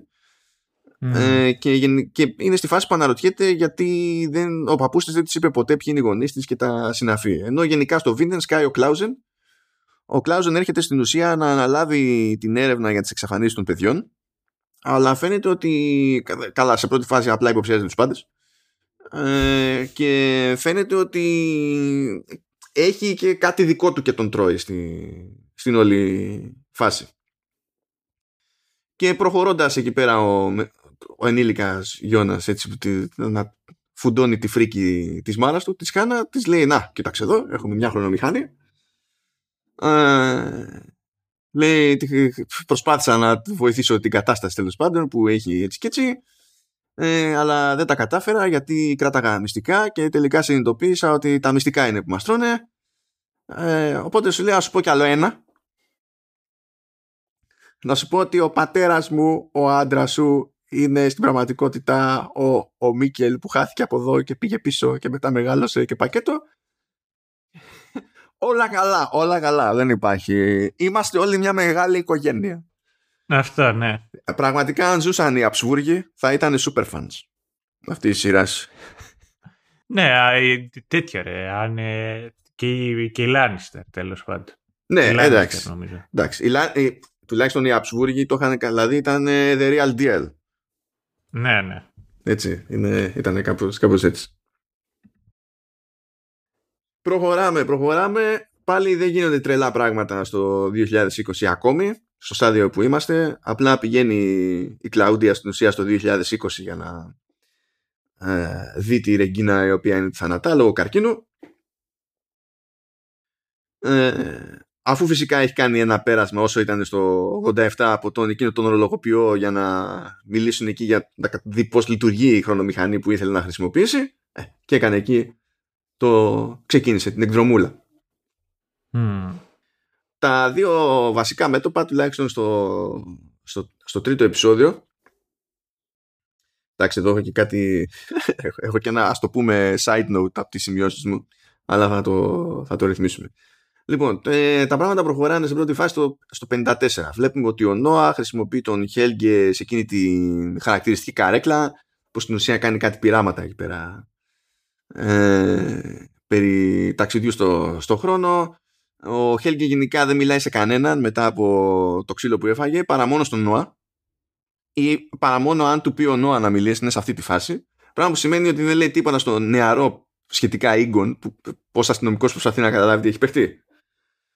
Ε, επίσης ο Ίγκον ε, ο οποίος είναι εντάξει πιο δεξιά και αριστερά τραγική φιγούρα είναι παντρεμένος άνθρωπος αλλά τη, η, η, η γυναίκα του ε, Σ' αρέσει και εκεί, της αρέσει και ο κοκό. Ναι, ναι, γιατί εμφανίζεται η μάνα του Ούλριχ η οποία λέγεται Agnes, αλλά εγώ σε όλες τις σημειώσεις την έχω γράψει Hot Nielsen. Ε. για, να, για να μην μπερδεύομαι. ε, ναι, OK. Okay. Ε, παίζει εκεί ένα άλλη συμπέραση, δεν παίρνει χαμπάρι γενικά τι είναι άνιωθος σε αυτή τη φάση ο, ο Ίγκον. Ο Χέλγκε έχει γυρίσει στο σπίτι του, ενθουσιάζεται η, μάνα του, η οποία μάνα του από εκεί που ήταν σκλήρη σαν την Κεστάπο τώρα είναι βουτυράτζα. Ε, η, γενικά η Hot Nielsen Παύλα Agnes δείχνει ότι ξέρει stuff. Πηγαίνει και συναντά στο 1954 στο καταφύγιο την γιαγιά Κλαούντια. Οπότε καταλαβαίνετε. Μαθαίνουμε ότι ο, ο Νόα είναι ο bro της Άγνες Νίλσεν. Δηλαδή ο Νόα είναι αδερφός της μάνας του Ούλριχ. Ναι, είναι ο μπάρμπας του Ούλριχ. Η Κλάουντια της δίνει εκεί πέρα, η γιαγιά Κλάουντια της δίνει κάτι stuff, τα, τα, τα αλλάζουν ευχαριστίες, από εδώ πάνε και οι άλλοι και τα συνάφη. Το, ε, φαίνεται να χτίζουν μια εμπιστοσύνη υποτίθεται στην όλη φάση, αλλά μετά στα γρήγορα βλέπουμε ότι η Άγνες πηγαίνει και ρουφιανεύει τη γιαγιά Κλαουντία στον Νόα. Γιατί, όπως είπαμε, αποστολή του Νόα από τον Άνταμ είναι να πάει να βρει κάτι χαμένες σελίδες. Και αυτές οι σελίδες είναι σελίδες που έχει η γιαγιά Κλάουντια. Και μαθαίνουμε τέλος πάντων ότι η Άγνες είχε βγει από την οργάνωση στην οποία είναι ο Νοά. Για κάποιο λόγο. Ε, για κάποιο λόγο τέλος πάντων που δεν διευκρινίζεται ιδιαίτερα και λέει ότι θα σου κάνω εγώ αυτή τη χάρη τέλος πάντων να σε βοηθάω αλλά θέλω να επανέλθω τέλος πάντων στο, στην οργάνωση πριν ξεκινήσει ο επόμενος κύκλος τα ξέρει βέβαια στην πραγματικότητα όλα αυτά η γιαγιά Κλαούντια. Τα έχει πάρει χαμπάρι. Οπότε επειδή γνωρίζει ότι θα τη φάνει λάχανο, πηγαίνει στο νεαρό Ίγκον, ο οποίος είναι ο πατέρας της. Προσπαθώ να βοηθήσω. Ε, στην ουσία για να του πει ένα καλό λόγο να του ζητήσει συγγνώμη χωρίς να έχει ιδέα ο Ίγκον γιατί του λέει καλό λόγο και γιατί του ζητήσει συγγνώμη γιατί δεν είναι η ώρα ακόμη να, να γνωρίζει ε, και και έχει, έχει πλάκα μια στιγμή εκεί πέρα γιατί ο Ίγκον λέει στην ουσία στη, στη μελλοντική του κόρη ότι νομίζει πως εκείνη την ημέρα είδε μια μάγισσα. Και λέω τώρα σε, σε ποιαν το λέει αυτό το πράγμα τώρα που είναι μπροστά του και υπό ποιες συνθήκες και τα λοιπά. Ε, είναι στα, στα μέλια εκεί η Κλαούτια, στην πίκρα, you're too good a person, dad, uh, dad ναι, τέλος πάντων, the world doesn't deserve you και τα συναφή, γεια σας. Εμφανίζεται ο Νόα, τρώει λάχανο τη, την Κλαούντια, αλλά όχι πριν η Κλάουντια του τσιτώσει την ψυχολογία. Γιατί του λέει ότι αυτή η ελευθερία που αισθάνεται ότι έχει είναι ψευδέστηση στην πραγματικότητα και ότι εξακολουθεί να μην ξέρει πώς παίζεται το παιχνίδι στο οποίο έχει μπλέξει. Εκείνος αρπάζει με τα πολλά τις σελίδες, τις διαβάζει, μένει κόκαλο. Δεν ξέρουμε γιατί μένει κόκαλο. Και βλέπουμε ότι στον Άνταμ κάνει αβαβά. Του λέει ότι δεν βρήκε τελικά τις σελίδες. Οπότε κάτι πάει να χτιστεί ρε παιδί μου εκεί πέρα σαν, σαν φάση. Ε, και μετά έχουμε το, το 87 που έχουμε τον, τον, τον γέρο Ούλριχ εκεί πέρα να λέει στον Ίγκον ποιος Ούλριχ είναι, ότι είναι από το μέλλον και τα συναφή. Ε, συνεχίζει τις βόλτες εκεί ο Ίγκον, πηγαίνει στην Ινές που είναι κατά μία έννοια η μάνα του Μίκελ, η θετή μάνα δηλαδή, και παίρνει μια φωτογραφία του Μίκελ εκεί πέρα ε, για να τη δείξεις στον Ούλριχ. Ο Ούλριχ φλιπάρει τελείως. Γιατί σου λέει ε, αυτός είναι ο γιος μου που είναι, tell me now. Προβλέψιμο. Ε, και μέσα στις γύρες που κάνει ο Ίγκον κάνει και μια επίσκεψη στην κόρη που μέχρι τότε τον έχει ψιλογραμμένο ε, και της λέει «Γεια σου, just so you know, έχω καρκίνο του προστάτη». Ε, και, και thanks bye. Και κάπως έτσι είναι η φάση. Πού, πώς, πώς το, πιστεύεις βγαίνει νόημα μέχρι στιγμής, δεν ξέρω. Ε, όχι, εντάξει, καλά τα λες. Εντάξει, ε, υπάρχει έλπιση. Και κοίταξε, αυτό το επεισόδιο, πώς να σου το πω, ε, η αλήθεια είναι ότι είναι και λιγάκι δύσκολο, γιατί άμα αρχίσουμε και μπούμε σε λεπτομέρειες σε κάθε επεισόδιο, απλά δεν πρόκειται να τελειώσουμε. Αλλά αυτό είναι ένα ιδιαίτερο επεισόδιο. Οπότε. Δεν να κάνω ένα πολύ μικρό σχόλιο. Να πω ότι είναι ένα επεισόδιο που ουσιαστικά έχει τόσες τραγικές ιστορίες μαζί. Με την Κλαούντια εκεί που ζητάει συγγνώμη από τον Έγκον. Ε, και ε, ο, και του μιλάει λέγοντας ένα καλό λόγο σε κάποιον ο οποίος απλά όλοι τον υποτιμούσαν και η αλήθεια ήταν ότι ήταν ένας άνθρωπος ο οποίος ήταν αφελής. Ε, και είναι πολύ συχνό φαινόμενο να είμαστε σκληροί με τους ανθρώπους οι οποίοι είναι αφελείς, θεωρώντας ότι η οποιαδήποτε τους ανικανότητα να λειτουργήσουν όπως εμείς απαιτούμε είναι και επιλογή τους. Ε, το, το άλλο ήταν ο Ούλριχ που, που αντίδρασε με κλασικό ουλουροχικό στυλ με το που είδε τη φωτογραφία του Μίκελ. Ε, και αναρωτιέμαι κιόλας ε, ο, ο Έγκον όταν άρχιζε και έβαζε τα πράγματα κάτω ε, και όλες το τι θα μπορούσε να έχει γίνει. Αν ε, δηλαδή είχε πρόθεση, αν είχε σκοπό να βοηθήσει τον Ούλριχ ή γνωρίζοντας και ο ίδιος ότι έρχεται το τέλος του, αν θα έμπαινε σε ολόκληρη τη διαδικασία εκεί.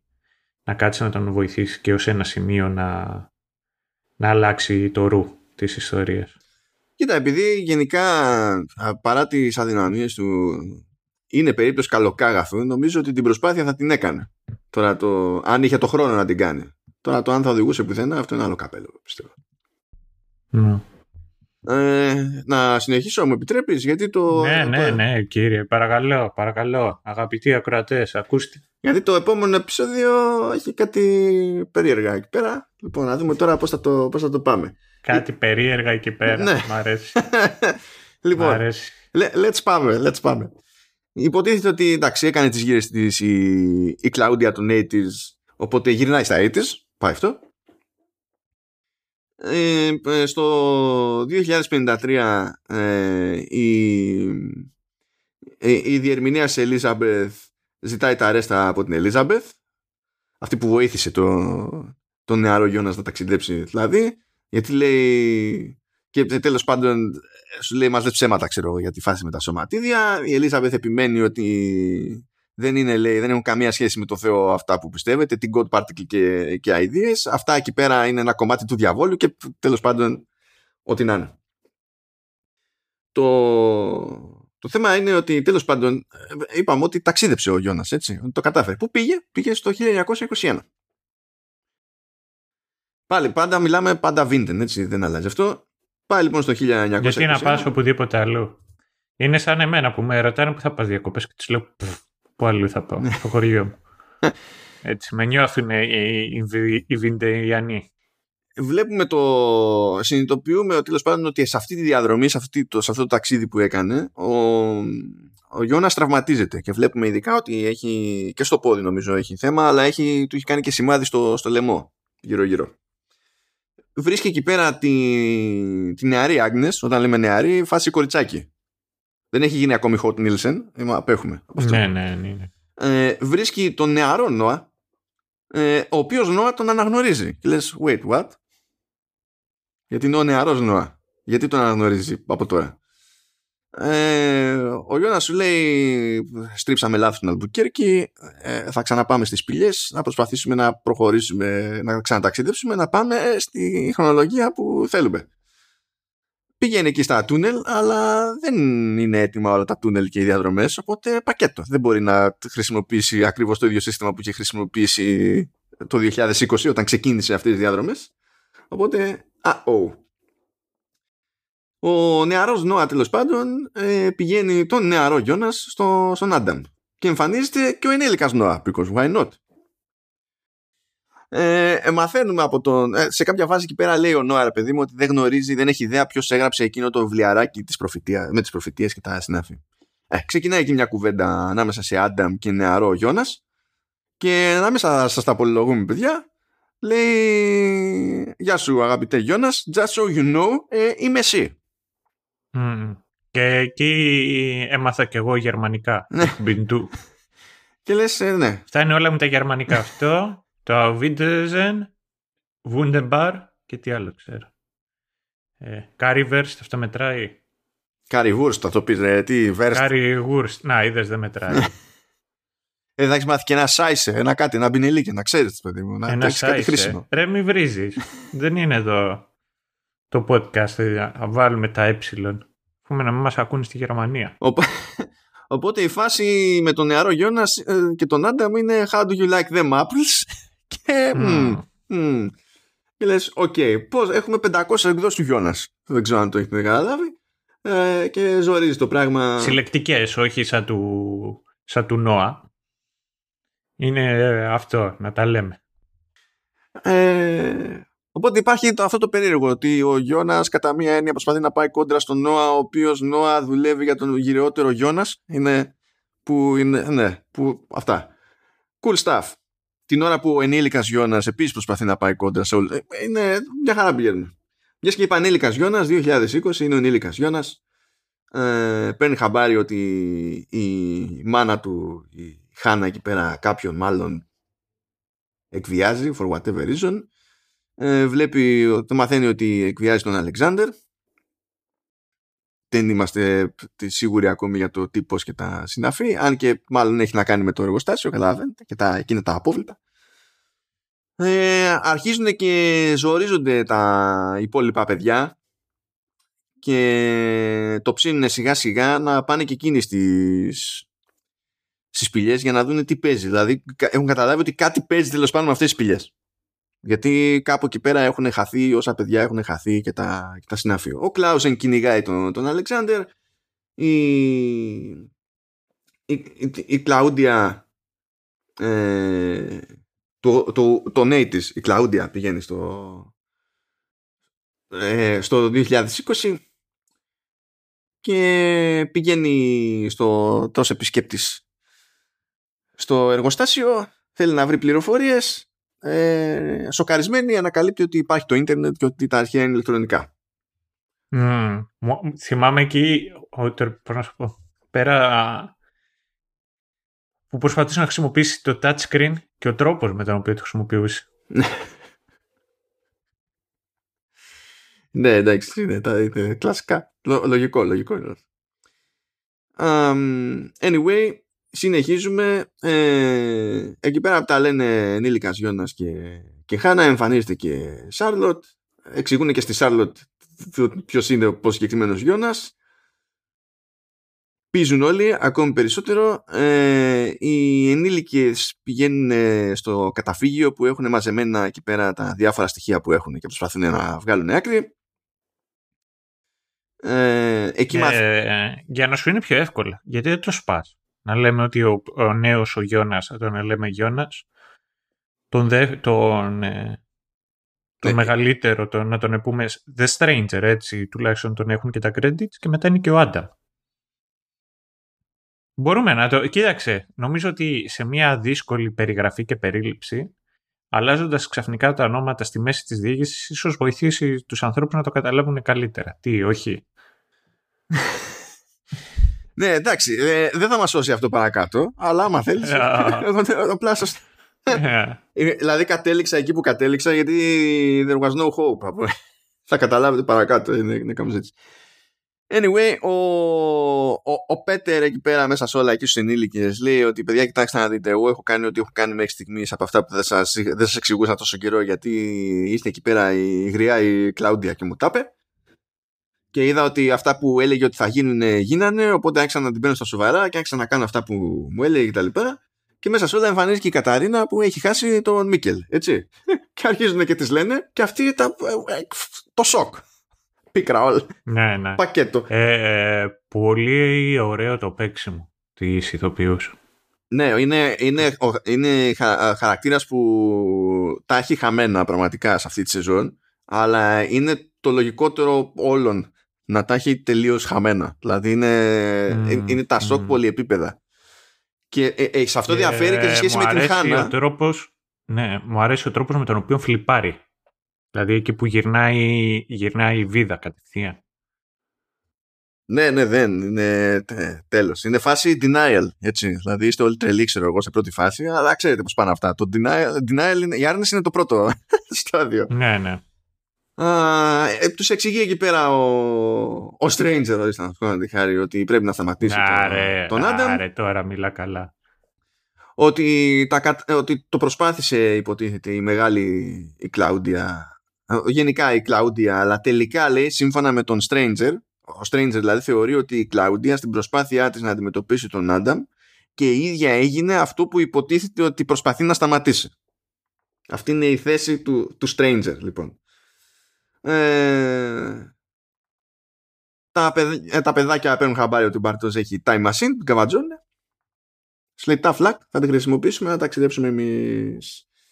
Ε, εδώ αρχίζουν γενικά, εκτός ότι σκάει η αποκάλυψη το «Γεια σας, είμαι ο Άνταμ και είμαι, είμαι εσύ», ε, εδώ στην ουσία ξεκινάει ένας διάλογος μεγάλος ο οποίος πάει σε διαφορετικά επεισόδια μεταξύ των δύο σε ένα δωμάτιο το οποίο λατρεύω θα ήθελα να ζω εκεί για πάντα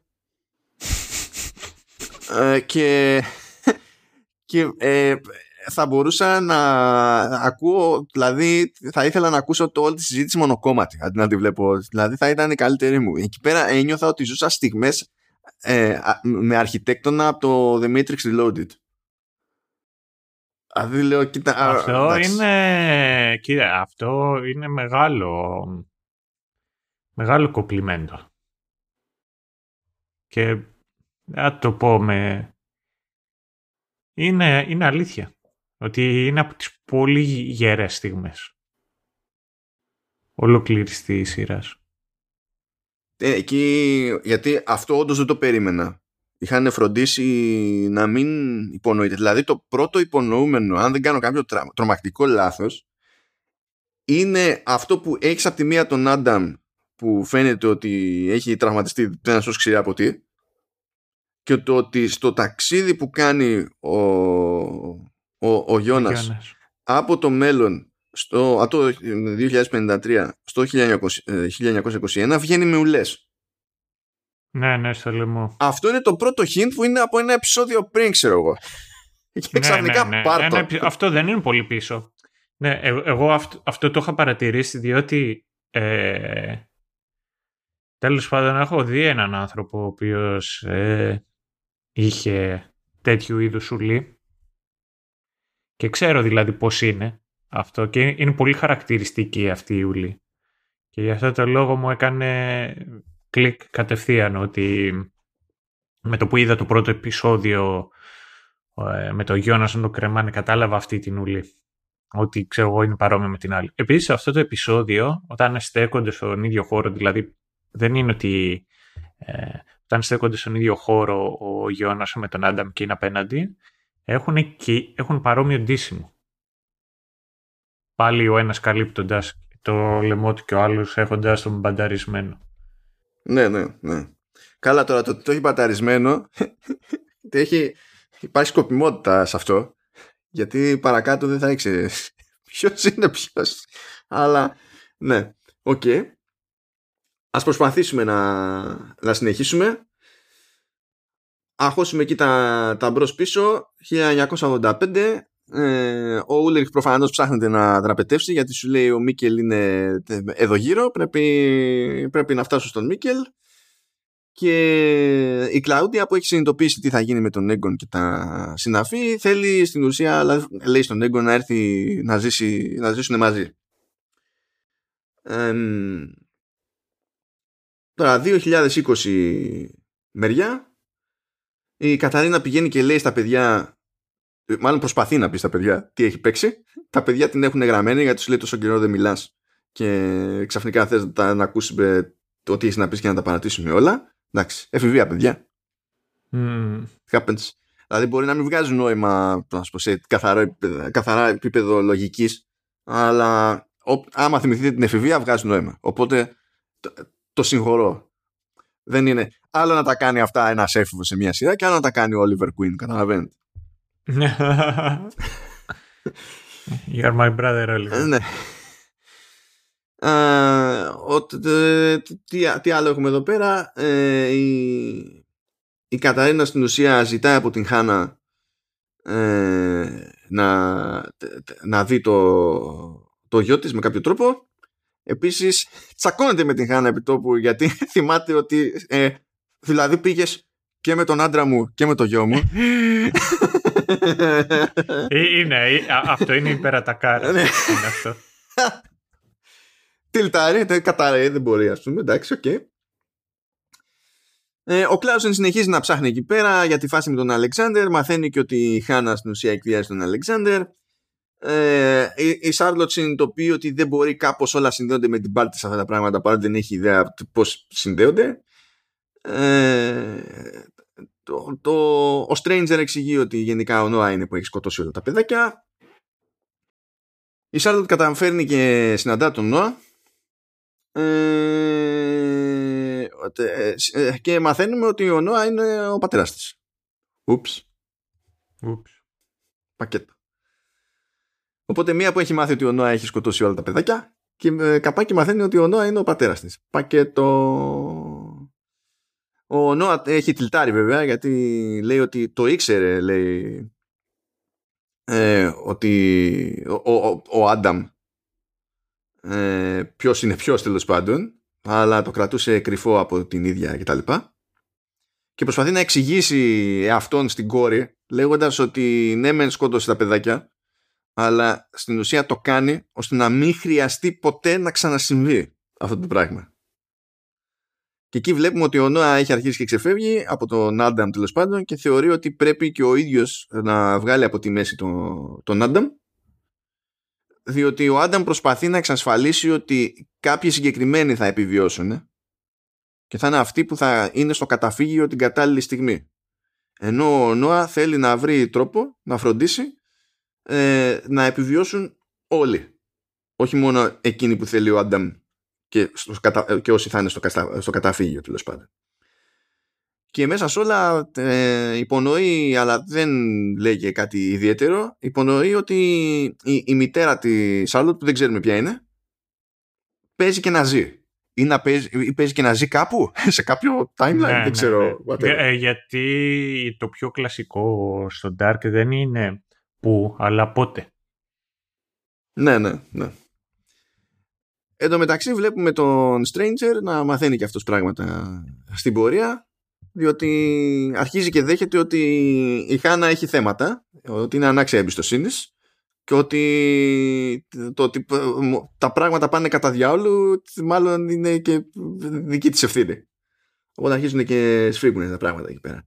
Επιστροφή γρήγορη στο 1985 διότι καταφέρνει να δραπετεύσει ο Ούλριχ, πηγαίνει βρίσκει τον Μίκελ συζητάνε εκεί πέρα, του λέει ποιος είναι ποιος. Είναι και στη φάση ο Μίκελ που τα θυμάται ακόμα, έτσι. Δεν είναι πολύ καιρό υποτίθεται που έχει τέτοιο, οπότε δεν είναι ότι σοκάρεται, ξέρω εγώ, το, το παιδί. Ε, η Κλαούντια ενημερώνεται για τη φάση με τα, με τα particles στο εργοστάσιο και ότι παίζει κα- κάποια κομπίνα με τα πυρηνικά απόβλητα, αλλά τη λένε, κοίταξε να δεις, θα αναλάβεις εσύ τη διαχείριση, ε, αλλά δεν θέλω να τα αποκαλύψω αυτά τα πράγματα και ειδικά για το particle, παρότι υπο, υπο- υποτίθεται ότι είναι σημαντική ανακάλυψη κτλ. Ε, και να λέει όλα τα στοιχεία. Ε, δεν θέλω όμως να βγουν παρά έξω, τουλάχιστον μέχρι να πεθάνω. Γιατί ο προηγούμενος λέει: Έχω συνδέσει το όνομά μου με αυτό τέλος πάντων και δεν θέλω να άμα βρωθεί το όνομά μου και τα συνάφη. Χαζομάρε στην πραγματικότητα. Τέλος πάντων. Ναι, ναι, ναι. Να είχαμε να λέγαμε. Ναι. Ε, καταφέρνουν τα, οι οι έφηβοι και ταξιδεύουν και πηγαίνουν στο, ε, στο 1985 αλλά δεν έχουν ιδέα που είναι. Δεν έχουν καν ε, ιδέα στην πραγματικότητα ότι έχουν ταξίδεψει όντως. Δηλαδή και πάνε σε γνώριμα μέρη νομίζοντας ότι θα βρουν αυτό που περιμένουν να βρουν, αλλά όχι ακριβώς. Και παράλληλα ο Ούλριχ τρέχει να σωθεί, ας πούμε, με τον Μίκελ. Προσπαθεί να φτάσει στις, ε, στις σπηλιές για να ταξιδέψει μαζί με τον Μίκελ και να γυρίσει στο 2020. Η αστυνομία όμως τον προλαβαίνει, τον μαζεύει και συνεχίζει να ρίχνει καντήλια στον Έγκον και του λέει ότι εσύ φταίς μονίμως για όλα, ξέρω εγώ και τέτοια. Ναι, ναι, ναι, ναι. Γιατί πάλι ο Ίγκον ήταν εκεί και. ε, Ναι. Αλλά αν θυμάστε καλά, έχουμε αφήσει μια ζήτηση εκεί πέρα ανάμεσα σε- στον Άνταμ και τον νεαρό Γιώνας εκεί πέρα. Έχουμε αφήσει μια ζήτηση που εντάξει, ε, μιλάμε για κάψιμο και θέλω να, να, να αφήσω τα νοήματα για το τέλος οπότε θα μείνω, στο, Ναι, ναι, ναι. ναι. θα, θα μείνω στα, στα γεγονότα μόνο ε, λέει σε γενικές γραμμές ο Άνταμ ότι πρέπει να σταματήσει κάπως αυτή η λούπα και για να υπάρχει ελπίδα να σταματήσει τότε πρέπει να πάμε και να την κόψουμε στη γέννησή της και βλέπουμε ότι έχουν φτιάξει μια χρονομηχανή καστομιά εκεί πέρα για προσωπική χρήση του, του Άνταμ ούτε σπηλιές ούτε τίποτα. Και τέλος πάντων ε, σου λέει πήγαινε ρε παιδί μου ε, και τα λοιπά και τα λοιπά. Αλλά να ξέρεις ότι αυτά τα πράγματα θέλουν και θυσίες και, το, και υπάρχει και ένα ζήτημα για το ξέρεις ε, έχουμε υπολογίσει σωστά ποιο είναι το σημείο εκκίνησης.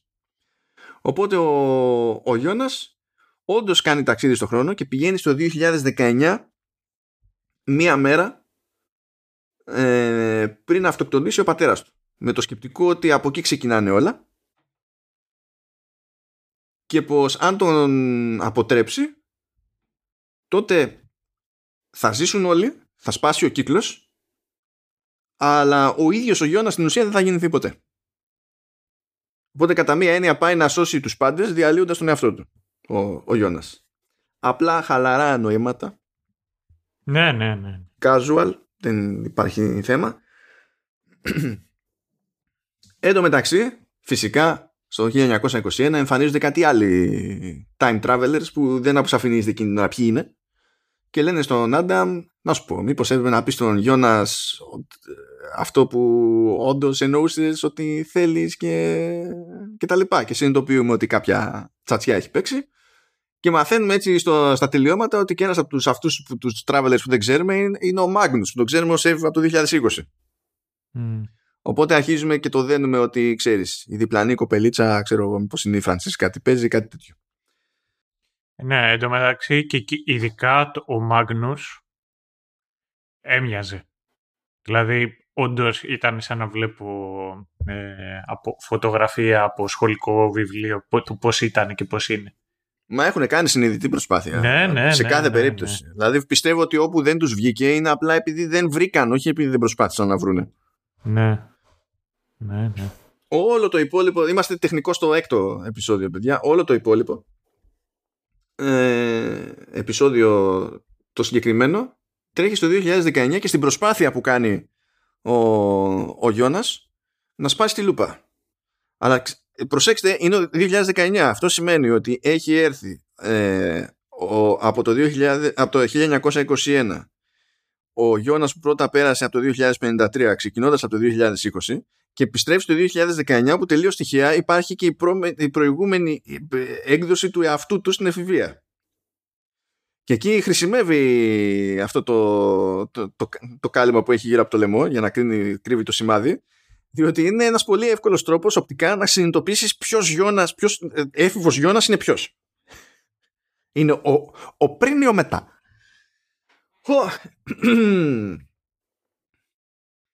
Οπότε προσπαθεί να κάνει ό,τι προλαβαίνει. Τον βλέπουμε πηγαίνει σε μια μάζοξη με τους υπόλοιπους εφήβους σε μια, σε μια λίμνη ε, και πηγαίνει καρφί στην Μάρτα.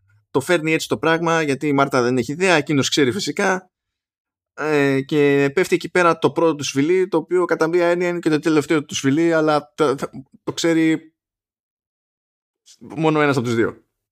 Ναι. Ξέρεις τι λένε στην ξαδέρφη και στη θιά.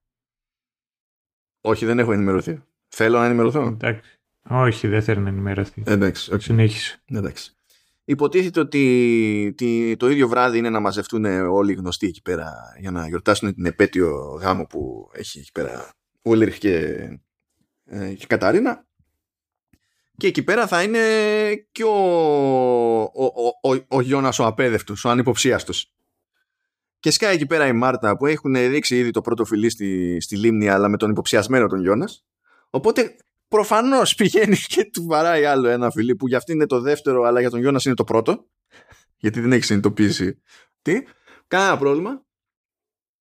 Και όσο τρέχει αυτό το πράγμα, ο, ο πιο βασανισμένος ο, ο Γιώνας πηγαίνει στον πατέρα του που είναι ο Μίχελ Παυλά Μίκελ και λέει κοίταξε να δεις, ξέρω ότι παίζει και θα γίνει αυτός, θα αυτοκτονήσεις. Ο πατέρας του λέει, Τι εννοείς. Δεν είχα εγώ κανένα σκοπό να αυτοκτονήσω σήμερα. Δεν μου έχει περάσει η ιδέα να αυτοκτονήσω. Δηλαδή και τι, θα μου περάσει από τώρα, μέσα στις επόμενες ώρες; Τι, τι εννοεί ο, ο ποιητής; Και λέει, Μα είχε αφήσει και ένα γράμμα. Που εξηγούσες, ξέρω εγώ, έτσι και έτσι. Μα τι, τι και πώς. Και εκεί αρχίζεις και σφίγγεσαι και ο θεατής, γιατί λες κάτι, προφανώς κάτι παίζει εδώ πέρα τώρα που καμία σχέση. Πήγα, πήγε το πλάνο περίπατο, αλλά τέλος mm. πάντων. Και εκεί εγώ έκανα και τη τέτοια και τη σύνδεση το ότι α, ώστε έτσι υπάρχουν δύο γράμματα. Ναι, ναι. Γιατί ήταν ένα, ένα γράμμα που κρατούσε η Ινές και ένα γράμμα που, βρήκε, που κρατούσε ο, ο Stranger που το έδωσε στον νεαρογιώνας. Γύχα. Λοιπόν, ε, και εκεί πάνω στη φάση που έχουμε πάθει αυτό το, το μπέρδεμα εμφανίζεται και η γιαγιά η Κλάουντια ε, έχει πιάσει το νόημα λίγο και ο, και ο πατέρας βέβαια του Γιώνας και λέει ότι ίσως δεν είσαι εδώ για να με σταματήσεις αλλά ίσως, ίσως είσαι εδώ για το αντίθετο. Οπότε καταλαβαίνετε, βαραίνει το, το κλίμα. Ε, σκάει λοιπόν η Κλάουντια, λέει του Γιώνας ότι κοιτάξτε να δεις στην ουσία πρέπει να πας κόντρα στον εαυτό σου και όλοι πρέπει να κάνουμε μια θυσία. Ο Γιώνας πίστευε ότι η θυσία θα ήταν ο ίδιος. Ότι σώζοντας τον πατέρα του θα έπαβε ο ίδιος να υπάρχει. Αλλά προκύπτει ότι η θυσία που έχει να κάνει είναι να θυσιάσει τον πατέρα του. Και ο πατέρας του στην ουσία δέχεται τη, τη μοίρα αυτή, οπότε χωρίς να έχει αυτοκτονικές τάσεις, μπαίνει σε αυτή τη διαδικασία ουσιαστικά για να, για να, για να βοηθήσει. Υπάρξει ο γιος του. Ναι. Και εντάξει, στα, στα Πέριξ ε, έχουμε ότι κάτι λίγο παραπάνω μαθαίνουμε εκεί πέρα για τη φάση με τον Αλεξάνδρ και τον Κλάουζεν από την άποψη ότι κάτι παίζει με τον Αλεξάνδρ και κάποιο έγκλημα, κάποιον φόνο που έγινε πριν από 33 χρόνια και μάλλον κάτι τέτοιο, κάποια σχέση έχει και ο Κλάουζεν και ψάχνεται. Έτσι, έτσι πηγαίνει το... όλα πήγανε στραβά στο 2019. Δεν υπάρχει κανένα πρόβλημα. Όλα, όλα κομπλέ. Όλα κομπλέ. Ναι, ρε. Και συνεχίζουμε, είμαστε εκεί στη, στην κατηφόρα. Θα ξεκινήσουμε από το 2020, γιατί αλλιώς θα βγάλει νόημα τίποτα. Ε, είπαμε λοιπόν, Κλάουζεν θεωρεί ότι ο Αλεξάνδρ συνδέεται με, με κάποιο παλιότερο έγκλημα. Καταφέρνει και το, και το συλλαμβάνει. Μαθαίνουμε ότι τελείως τυχαία αυτό το έγκλημα έχει να κάνει με τον αδερφό του Κλάουζεν που εξαφανίστηκε το 1986 και ότι κάποιος σφύριξε στον Κλάουζεν ότι οι απαντήσεις υπάρχουν στο, στο Vinden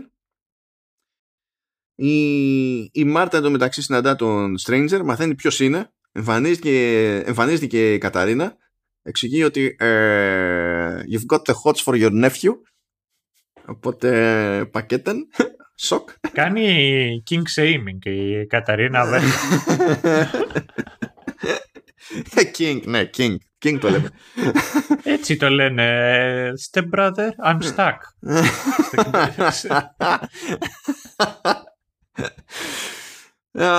την παίρνει τη Μάρτα και φεύγουν τέλος πάντων. Πάνε να συναντηθούν με τα άλλα τα, τα, παιδιά με την άλλη τη, τη χρονομηχανή. Γενικά οι Νίλσεν είναι που έχουν καβατζώσει τη χρονομηχανή αυτή τη στιγμή. Ανταλλάσσουν πληροφορίες με τα παιδιά. Γενικά όλοι είναι φρικαρισμένοι με αυτά που μαθαίνουν. Ο καθένας μοιράζεται αυτό που ξέρει και σοκάρει τον απέναντί του. Κάπως έτσι πηγαίνει η φάση. Και μέσα σε όλα καταφέρνει και καβατζώνει η χρονομηχανή του, του, του Stranger εκεί ο, ναι, η Χάνα και πηγαίνει στο 1954. Γιατί, τι θέλει να κάνει στο 1954, θέλει να πάει και να επισκεφθεί το, ε, τον Ούλεξ, το τρελάδικο.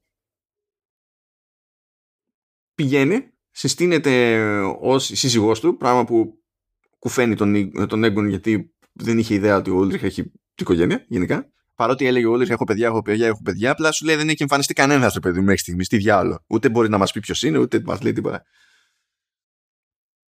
Και ξεκινά έτσι λίγο καλά. Προφανώς χαίρεται ο άλλος, λέει: Μπορεί να τη γλιτώσουμε τώρα εδώ πέρα να σηκωθούμε να φύγουμε.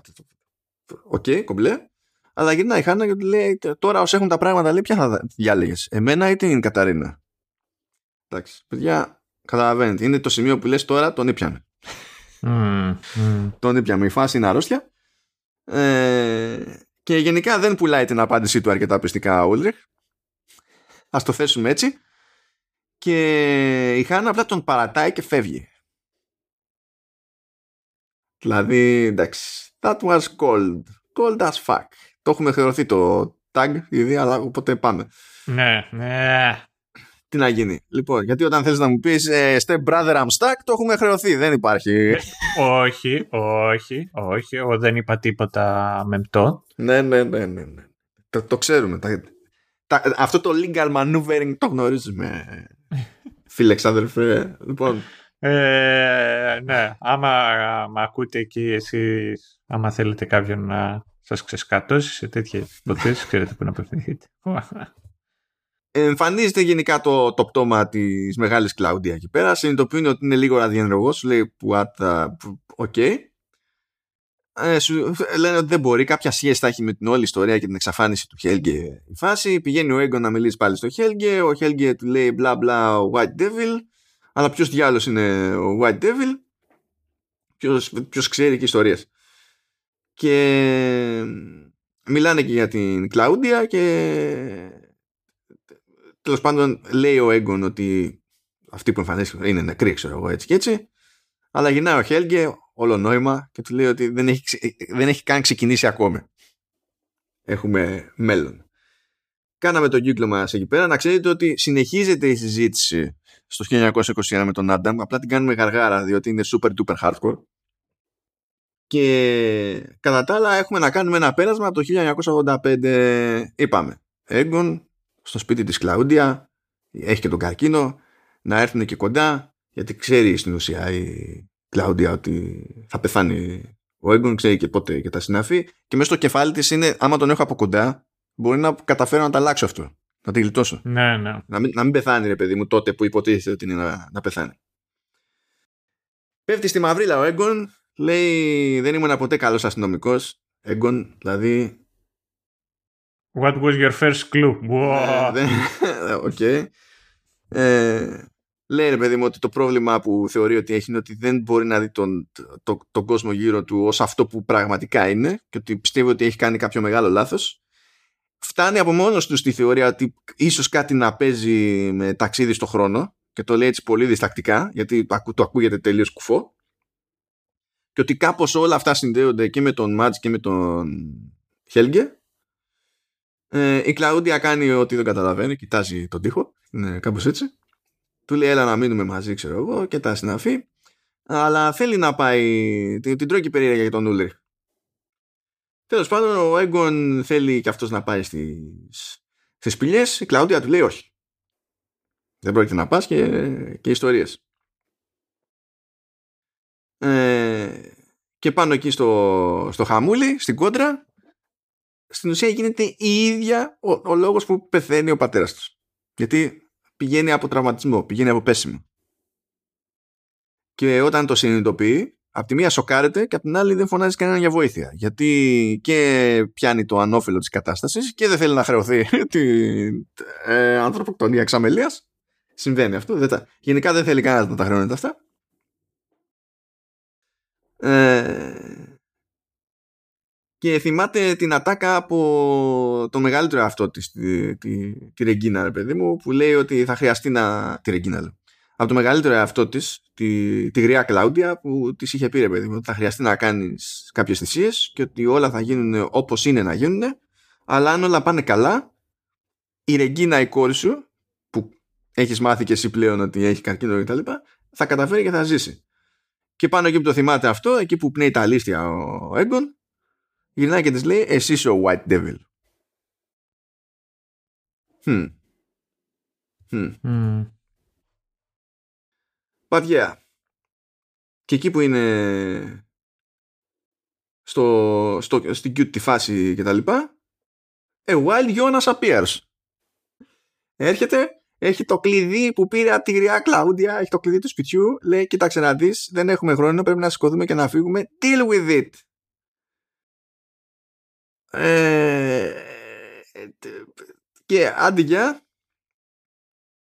πάμε να την κάνουμε πάμε στο, στο μέλλον πάμε το ποιο, ποιο μέλλον βέβαια τώρα ξέρεις. μέλλον είναι και το 2020 yeah. Ναι. μέλλον είναι και το 2053 άντε βγάλε άκρη whatever και κάπως έτσι τελειώνει το πρώτο τελευταίο επεισόδιο το τελευταίο επεισόδιο παιδιά εκτός το ότι έχει πάλι hardcore φιλοσοφία στην ουσία ε, υπάρχει εκεί για να πετύχουμε ενός είδους singularity είναι στη φάση που όλοι προσπαθούν να ταξιδέψουν κάπου ή να τη γλιτώσουν επειδή ξέρουν ότι τώρα έρχεται η αποκάλυψη. Οπότε ε, έχουμε διαφόρους να είναι στο, στο καταφύγιο για να καταφέρουν να τη σκαπουλάρουν. Ε, κλείνουμε λογαριασμούς με ξέρεις, πληροφορία που δεν είχε φτάσει εκεί που έπρεπε να φτάσει Γενικά είμαστε σε αυτό το, το στάδιο. Οπότε θα το προσπαθήσουμε με πέρα άλλη μία. Χωρίς να μπλέξουμε με τις στοιχομηθείες στο... Θα συνεχίσω από εκεί που είχα μείνει πριν, 1985, όπου είναι ο, ο Γιώνας, αλλά ο ταξιδιάρης ο Γιώνας. Ε, και αρχίζει και εξηγεί πράγματα στην Κλαούντια το, το και συζητάνε ότι ίσως να μην μπορούν να κάνουν μεγάλες αλλαγές, ίσως να μπορούν να κάνουν μικρές αλλαγές όμως και αυτά σιγά σιγά να αλλάξουν ενδεχομένως τη, τη μοίρα του κόσμου. Ε, και λέει και ο, φαίνεται ότι ο Γιώνας κατά μία έννοια θα είναι μέρος της καταστροφής που ο ίδιος προσπαθεί να αποτρέψει και τέλος πάντων φεύγουν μαζί να, να ταξιδέψουν. Το κρατάμε αυτό εκεί πέρα. Κάνουμε πέρασμα μετά στο 2020 και είπαμε, κλείνουν λογαριασμοί και οργανώνονται ταξιδιωτικές εξορμήσεις. Ο Πάρτος πηγαίνει στη Ρεγκίνα που είναι η, η άρρωστη μητέρα του και ε, της λέει ότι είχε έρθει η γιαγιά η Κλαούντια εκεί πέρα και εξηγεί εκεί το, το τι παίζει. Ο Κλάουζεν παίρνει φόρα, παίρνει ένταλμα για να χωθεί στο στο πυρηνικό εργοστάσιο για να ψάξει staff πάνω στην ουσία που είναι να γίνει της κακομήρα σήμερα. Φοβερό timing cloud, είναι ο καλύτερος. OK. Okay. ε, η Καταρίνα προσπαθεί να ταξιδέψει μόνη της χρησιμοποιώντας σημειώσεις και τους χάρτες του, ε, του Γιώνας, του, του, Stranger, τέλος πάντων. Του Stranger. Ο, ο, ο Stranger προσπαθεί να πάρει τη Μάρτα, να την πάει στο καταφύγιο ώστε να τη γλιτώσει, ώστε να επιβιώσει από την όλη φάση. Η, η Μάρτα εξακολουθεί και είναι αναμενόμενα σοκαρισμένη και δεν γουστάει να συνεργαστεί για κανένα λόγο με τίποτα. Αλλά είναι τόσο αποφασισμένος ο Stranger που ε, βγάζει όπλο και λέει κοιτάξτε να δεις και την πηγαίνει στο καταφύγιο. Και είμαστε στη, στη φάση τέλος πάντων που κοντεύει να γίνει ο, ο Σαματάς. Παράλληλα η, η, η Κλαούντια ενήλικη μαζί με τον Γιώνα στο ταξιδιάρι χωρίζουν τους δρόμους τους διότι από τη μία η Κλαούντια ελπίζει να κάνει κάποια μόντα για να πάρει τη Ρεγκίνα μαζί της. Ο, ο Γιώνας ελπίζει να πάει στη, στη Μάνα και στη, και στη Μάρτα. Για κάποιο λόγο εμφανίζει τον νεαρός Νόα.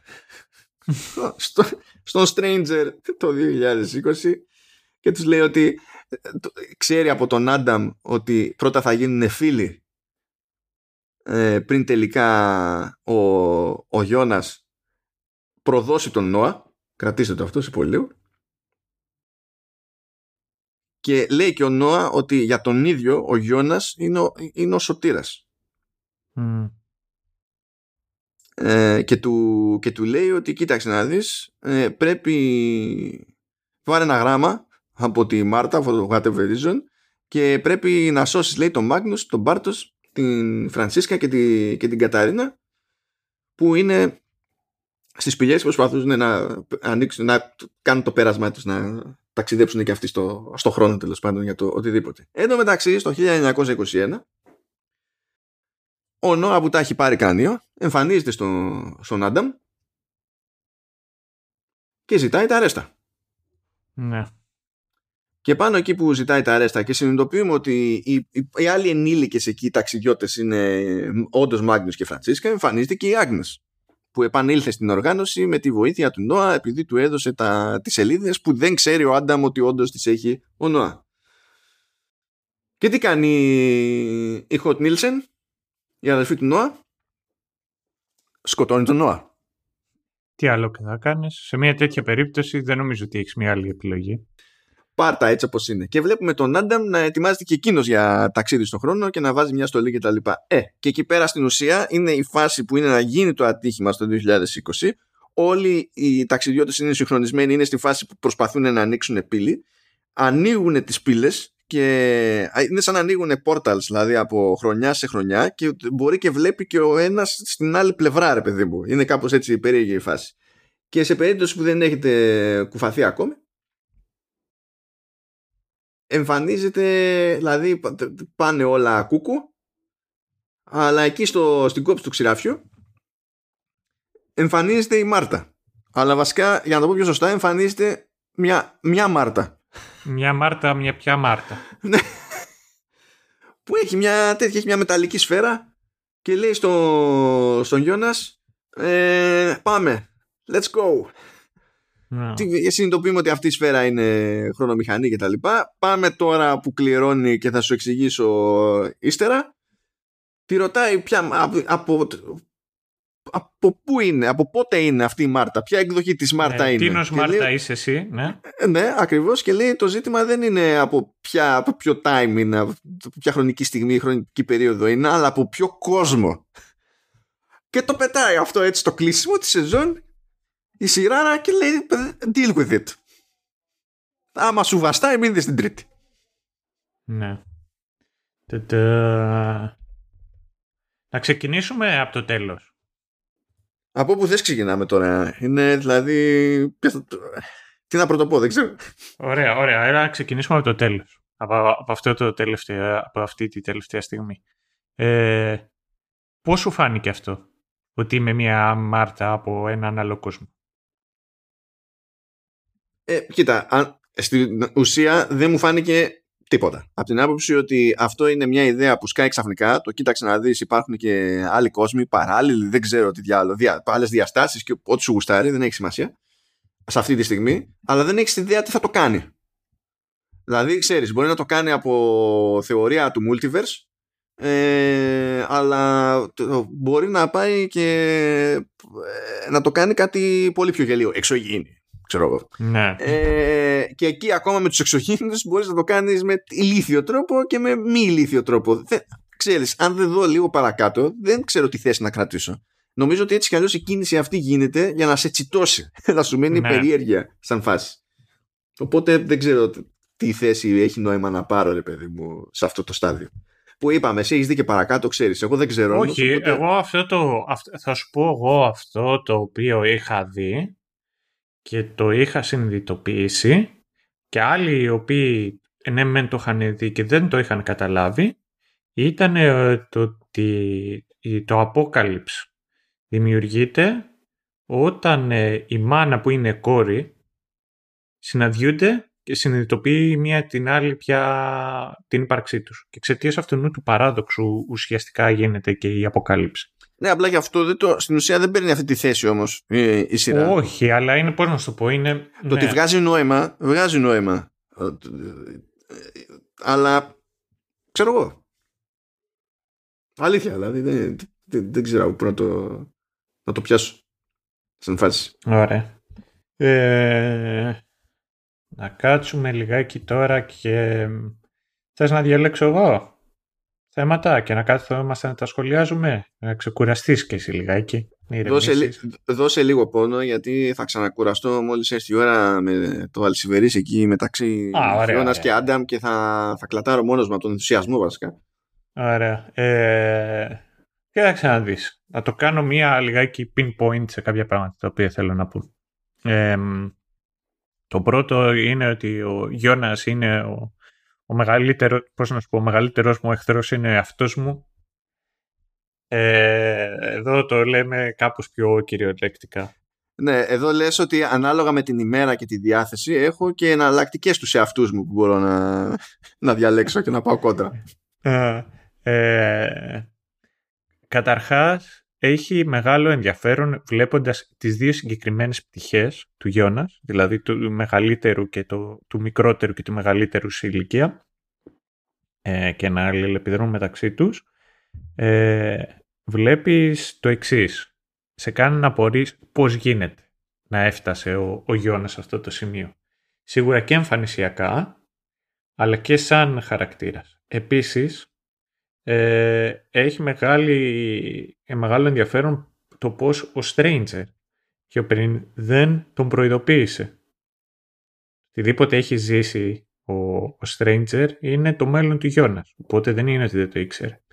Οπότε... σε Ναι, Απλά είναι, είμαστε στη φάση ακόμα όμως που ο Stranger δεν έχει δεχτεί ότι ο Άνταμ είναι ε, πώς να σου πω ε, είναι στη φάση που κρύβει πράγματα ακόμη από τον νεαρότερο ε, εαυτό του επειδή δεν έχει χωνέψει ακόμη ότι ο ίδιος ο Γιώνας ως Γιώνας είναι μέρος του προβλήματος. Ναι, αλλά θα σου πω εγώ το εξής. Ε, απ' την άλλη πιστεύω το ότι αν του το είχε πει κιόλας, ο Γιώνας δεν θα, μπει, δεν θα είχε μπει στη διαδικασία να δεχτεί αυτά τα οποία του είπε ο Άνταμ και να επιστρέψει πίσω και να γίνει ουσιαστικά ο λόγος για τον οποίο αυτοκτονεί ο πατέρας του. Κοίτα, νο- ε, η- η- είναι ακόμα και στη, και στη φάση που πάλι ο Stranger ας πούμε ειδικά στην πρώτη σεζόν είχε ακόμη την ελπίδα ότι έχει καταλάβει τι πρέπει να κάνει Μμ. και την, έχει την αποτυχία φρέσκια οπότε νομίζω ότι και αυτός είναι λίγο χαμένος και έτσι έλεγε πριν ότι κρατούσε μυστικά και τα λοιπά και τα λοιπά αλλά να με τα μυστικά τώρα αυτά μας φάγανε και δεν συμμαζεύεται και πάει λέγοντας Μμ. Ε, μετά η μεγάλη, ε, το άλλο έτσι μεγάλο revelation ήταν ε, το ότι η Κλαούντια είναι ο White Devil. Ναι, χωρίς αυτό να σημαίνει κάτι α, πολύ συγκεκριμένο ακόμη πάλι, έτσι. Ναι, δηλαδή από τη μία το όνομα αυτό, το White Devil, ε, έχει... Δεν ξέρεις κιόλας άμα είναι προπαγάνδα του ίδιου του... Ε, του ίδιου του Νόα ή όχι. Αλλά σίγουρα σε βάζει, σε βάζει λιγάκι σε σκέψεις η, η όλη σειρά, διότι αυτό το οποίο βλέπεις μέχρι, μέχρι τουλάχιστον εκεί είναι το ότι όντως ο, ο Άνταμ είναι κακός μέχρι το κόκαλο. Και ποιος είναι αυτός ο οποίος του εναντιώνεται είναι η Κλόντια. Αλλά βλέπεις και ότι η Κλόντια είναι διατεθειμένη να κάνει πράγματα για τους δικούς της σκοπούς, για να πετύχει τους δικούς της στόχους. Οπότε σίγουρα μπαίνεις στη διαδικασία και αντιλαμβάνεσαι ότι και εκείνη σίγουρα δεν είναι αθώα.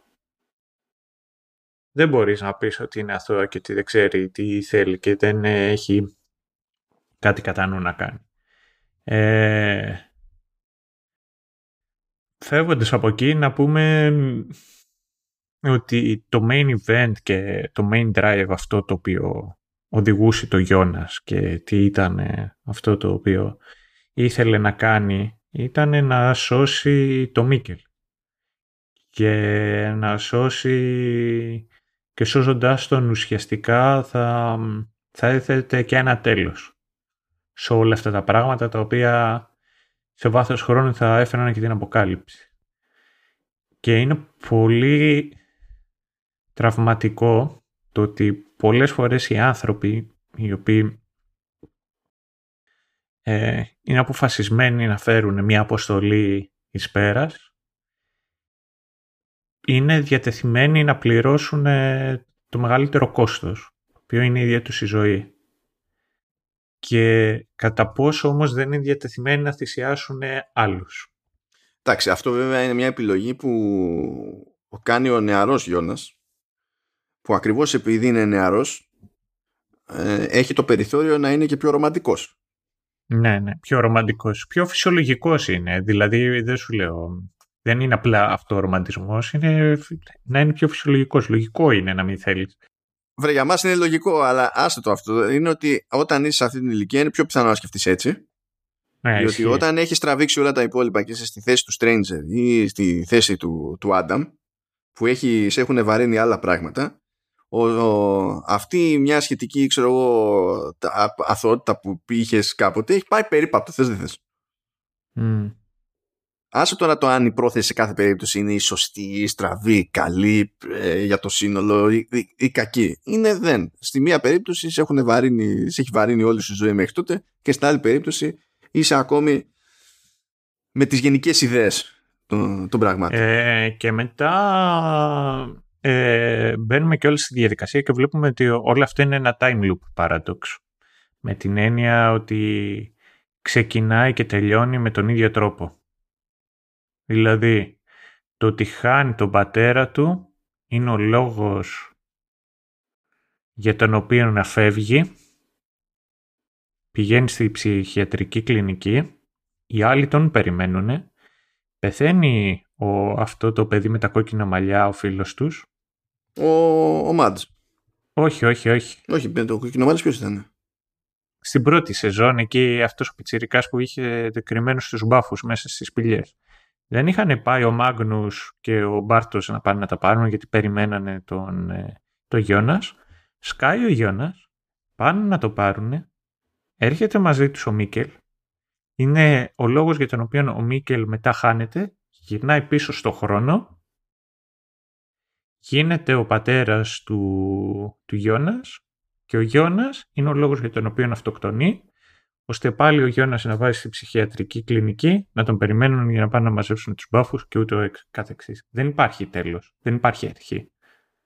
Ναι, κοίτα, τώρα η αλήθεια είναι ότι σε βάζει τουλάχιστον η συγκεκριμένη σεζόν να κάθεσαι να ψάχνεις να δεις ποιο μπορεί να είναι ενδεχομένως το, το, το, το, αρχικό σημείο. Mm. Και και η αλήθεια είναι ότι φτάνεις πολύ γρήγορα. Είναι, λογικό να σκεφτεί ο Γιώνας έτσι, διότι αυτό ξέρει. Ο Γιώνας σε εκείνη τη φάση δεν έχει την πλήρη εικόνα των πραγμάτων έτσι κι αλλιώς. Εδώ την έχει ο μεγαλύτερος του, η μεγαλύτερη του εκδοχή, δεν έχει την πλήρη εικόνα. Αλλά ε, είναι και στη φάση που ακόμα και αν πεις ότι εγώ το βίωσα έτσι και τα λοιπά, δεν μπορείς να αγνοήσεις το ότι στα 80's ε, από τύχη υπάρχει ήδη το God Particle. Ναι πάνω στο οποίο κρέμονται όλα. Τώρα, ακόμα και εκεί μπορείς να πεις ναι, αλλά από ποιες συνθήκες ε, ε, πήγαν όπως πήγαν όλα αυτά που οδηγούν στη δημιουργία του God Particle και, και, και δηλαδή μπορείς να πας για πάντα προς τα πίσω, δεν βγαίνει άκρη, αλλά το λιγότερο που μπορείς να πεις είναι ότι σίγουρα επειδή όλο αυτό κρέμεται από εκείνη τη φάση και γι' αυτό έχει μπλέξει σε μια περίεργη λούπα το, το Vinden ε, αυτή είναι μία άγκυρα ακόμα και αν δεν είναι το σημείο αρχής αλλά πού να ξέρει ο, ο, το έφηβος ο Γιώνας τώρα δεν έχει ιδέα τι παίζει εκεί πέρα mm. για το πότε ε, μπορεί να ξέρει για τα particles αυτό δεν σημαίνει ότι ξέρει πότε εμφανίστηκαν τα particles διότι βλέπεις ότι και η Κλαούντια η ενήλικη με παραγγελιά το κράταγε κρυφό για χρόνια. Για δεκαετίες το κράταγε κρυφό. Ε, τα σπάει εκεί η φάση που είναι αυτός ο αστυνομικός με το ο πειρατής, με το κάλυμα. Α, ναι, ο Βόλερ, ναι, ναι. Ο Βόλερ, ο οποίος λέει ήρθε η ώρα να τα ξεράσω όλα και αρχίζει εκεί και τα λέει λέει το τι γίνεται, ξέρεις κάτι, συμμετέχω και εγώ σε όλη αυτή τη διαδικασία και συγγνώμη και άλλοι είναι everything makes sense now, let's go. Ενώ είναι, ε, πίστευε εκείνη, ε, πίστευε αυτός ότι ήρθε το τέλος μου αυτή τη στιγμή. Ε, θα με απολύσουν, δεν ξέρω και εγώ το τι θα μου κάνει. Τώρα το άλλο το οποίο θέλω να πω είναι το εξής. Είναι το πώς η Χάνα και ο Ουλριχ είναι οι χειρότεροι και πραγματικά αξίζουν ένα στον άλλον. Ναι, ναι, ναι, ναι. Που μπορείς να πεις ότι στην τελική ο, ο Ουλριχ προόδευσε και λίγο από το χειρότερος ναι. που ήταν τέλος πάντων. Η, η Χάνα είναι ακόμα ε, στη φάση που η, πρόοδο, η πρόοδος της είναι μόνο προς το χειρότερο. Ναι, ναι. Από τώρα την αμαρτία μου ε, μπορώ να καταλάβω και τους δύο. Αυτή είναι η επιτυχία της σειράς. Ναι, ναι, ναι, ναι. Φροντίζει ναι. οι χαρακτήρες να βγάζουν νόημα ακόμα άσχετα με το αν είναι συμπαθής ή ασυμπάθιστη. Ακόμη και ο Άνταμ έχει λογική. Βασικά το ζήτημα σε αυτές τις περιπτώσεις δεν είναι αν συμφωνεί κάποιος με τη λογική του καθενός. Το ζήτημα είναι να υφίσταται τη λογική. Η λογική μπορεί να είναι στραβή. Αλλά ε, είναι σημαντικό να υπάρχει ένα λογικό πλαίσιο μέσα στο οποίο κινείται κάποιος, γιατί έτσι σου δίνει και την, ε, σε πείθει ότι υπάρχει μια σκέψη από πίσω και δεν είναι βάλαμε ένα χαρακτήρα να κάνει ΑΒΓ για να προωθήσει τη φάση. Το έχουν σκεφτεί παραπάνω και το μπαίνεις ακόμη περισσότερο στα, στα σοβαρά.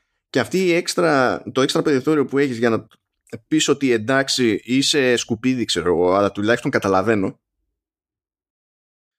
βάζει εσένα ως θεατή σε μια κάποια έστω ελαφρά ρε παιδί μου εσωτερική σύγκρουση διότι πάντα είναι λίγο περίεργο να συνειδητοποιείς ότι πιάνεις τη λογική ενός τύπου, ενός χαρακτήρα με τον οποίο δεν πρόκειται να συμφωνήσεις ποτέ. Ναι και κοίταξε, ιδιαίτερα η Χάνα είναι όλα αυτά τα οποία κάνει είναι κακιασμένα. Δηλαδή δεν υπάρχει, μπορώ να σου πω, αντιδράει με το χειρότερο πιθανό τρόπο. Με το χειρότερο πιθανό τρόπο. Και αυτό που εμένα πραγματικά ως ένα σημείο μου αρέσει είναι, είναι, είναι το εξής. Ότι υπάρχουν τέτοιοι άνθρωποι. Και δεν βλέπουμε τέτοιου είδους χαρακτήρες συχνά μέσα σε ταινίες και σε σειρές και σε ρόλους. Δηλαδή, έχω να δω χαρακτήρα σαν τη Χάνα. Τώρα πρόσφατα τα τελευταία, ξέρω πώς να πω, 10 χρόνια. Έναν άλλον τέτοιο χαρακτήρα τον οποίο θυμάμαι είναι τη Skylar από το Breaking Bad. Ω, ναι, πω, τι μου θυμίσεις. Δηλαδή, και είναι χαρακτήρες οι οποίοι, πώς να σου πω, δεν θα πω ότι they just want to see the world burn, αλλά σίγουρα αυτό το οποίο ισχύει για αυτούς τους χαρακτήρες είναι το ότι είναι εγωκεντρικοί, ε, είναι άνθρωποι οι οποίοι είναι τραυματισμένοι με τον έναν με τον άλλον τρόπο μέσα στη ζωή τους και αυτό το οποίο πιστεύουν είναι ότι όλος ο κόσμος τους αδίκησε.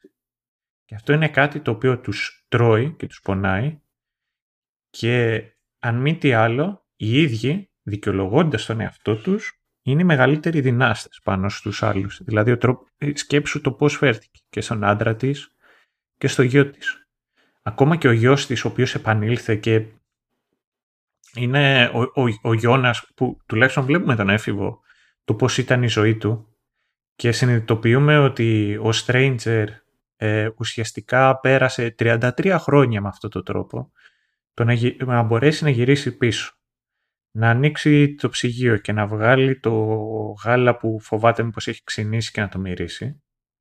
Ε, το ότι μπορεί και το κάνει πριν από 33 χρόνια είναι μια ευκαιρία και γι' αυτό είναι λιγάκι να νιώσει καλύτερα.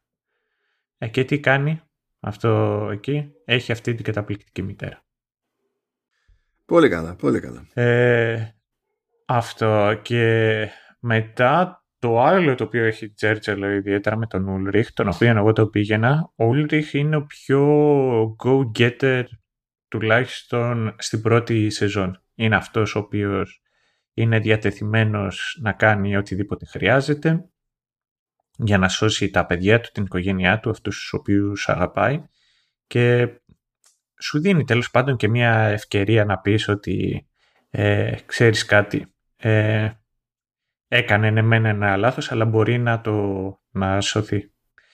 Ε, το θέμα είναι, με το, ειδικά με τον Ούλριχ, είναι ότι είναι θέμα, είναι θέμα, είναι θύμα τον ίδιο του τον θέλω, τα οποία δεν μπορεί να ελέγξει.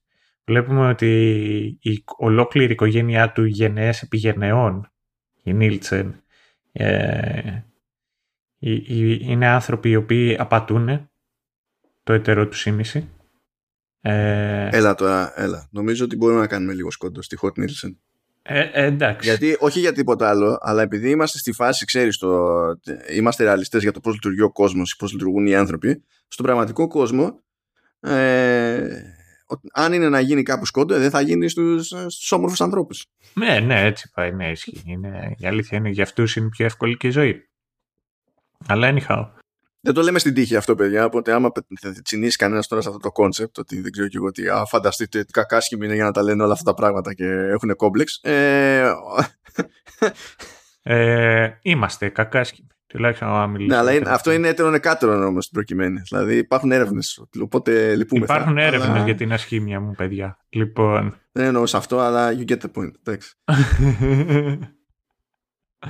ε, και ξέρεις, ενώ, είναι, ενώ το θέμα μας είναι το πώς οι άνθρωποι προσπαθούν να σπάσουν τις λούπες και να σταματήσουν ε, τα πράγματα και τις συμπεριφορές οι οποίες επαναλαμβάνονται, βλέπουμε το πώς η Χάνα και ο Ούλριχ, αλλά ιδιαίτερα ο Ούλριχ, είναι αυτός ο οποίος αναπαράγει όλα αυτά τα οποία τα κακά τα οποία βίωσε και ο ίδιος.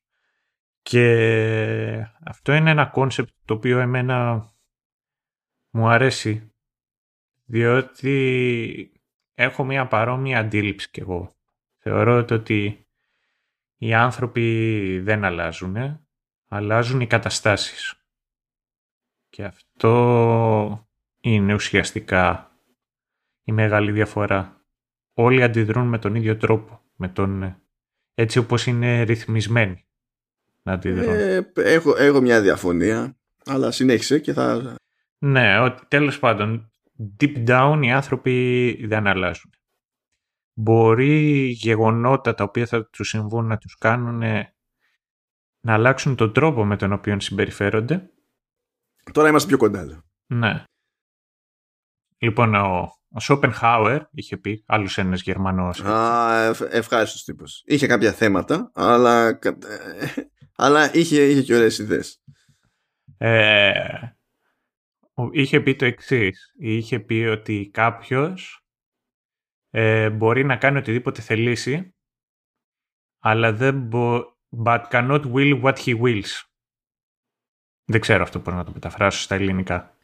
Στην ουσία δεν μπορεί να αλλάξει αυτό που θέλει. Ναι, δεν μπορεί να, αλλάξει μπορεί να επιλέξει αυτό το οποίο θέλει. Ναι, ναι, ναι. Οπότε, ως ένα σημείο μιλάμε για την ελεύθερη βούληση και αυτό και ενώ είναι η... Α, αυτό, αυτή η σειρά μαζί και με τη, ιδιαίτερα τη δεύτερη, αλλά πιο πολύ τη τρίτη σεζόν του Westworld είναι, είναι δοκίμιο. Westworld, άλλο ένα απλό και εύκολο δημιούργημα καθώς προχωράνε η σεζόν. okay. ε, και αυτό έχει πολύ ενδιαφέρον, τουλάχιστον για μένα. Το ότι ναι, μεν έχουμε τη δυνατότητα να επιλέξουμε. Γιατί, πώς να το πω, ε, το, έχουμε κάθε μέρα την ελεύθερη βούληση να επιλέξουμε το τι θα κάνουμε. Διότι ακόμα και αν επιλέξεις να μην κάνεις κάτι, και αυτό είναι μια επιλογή, είναι, είναι κλασικό και αυτό το απολυτικ, είναι και αυτό ένα είδος πολιτικής.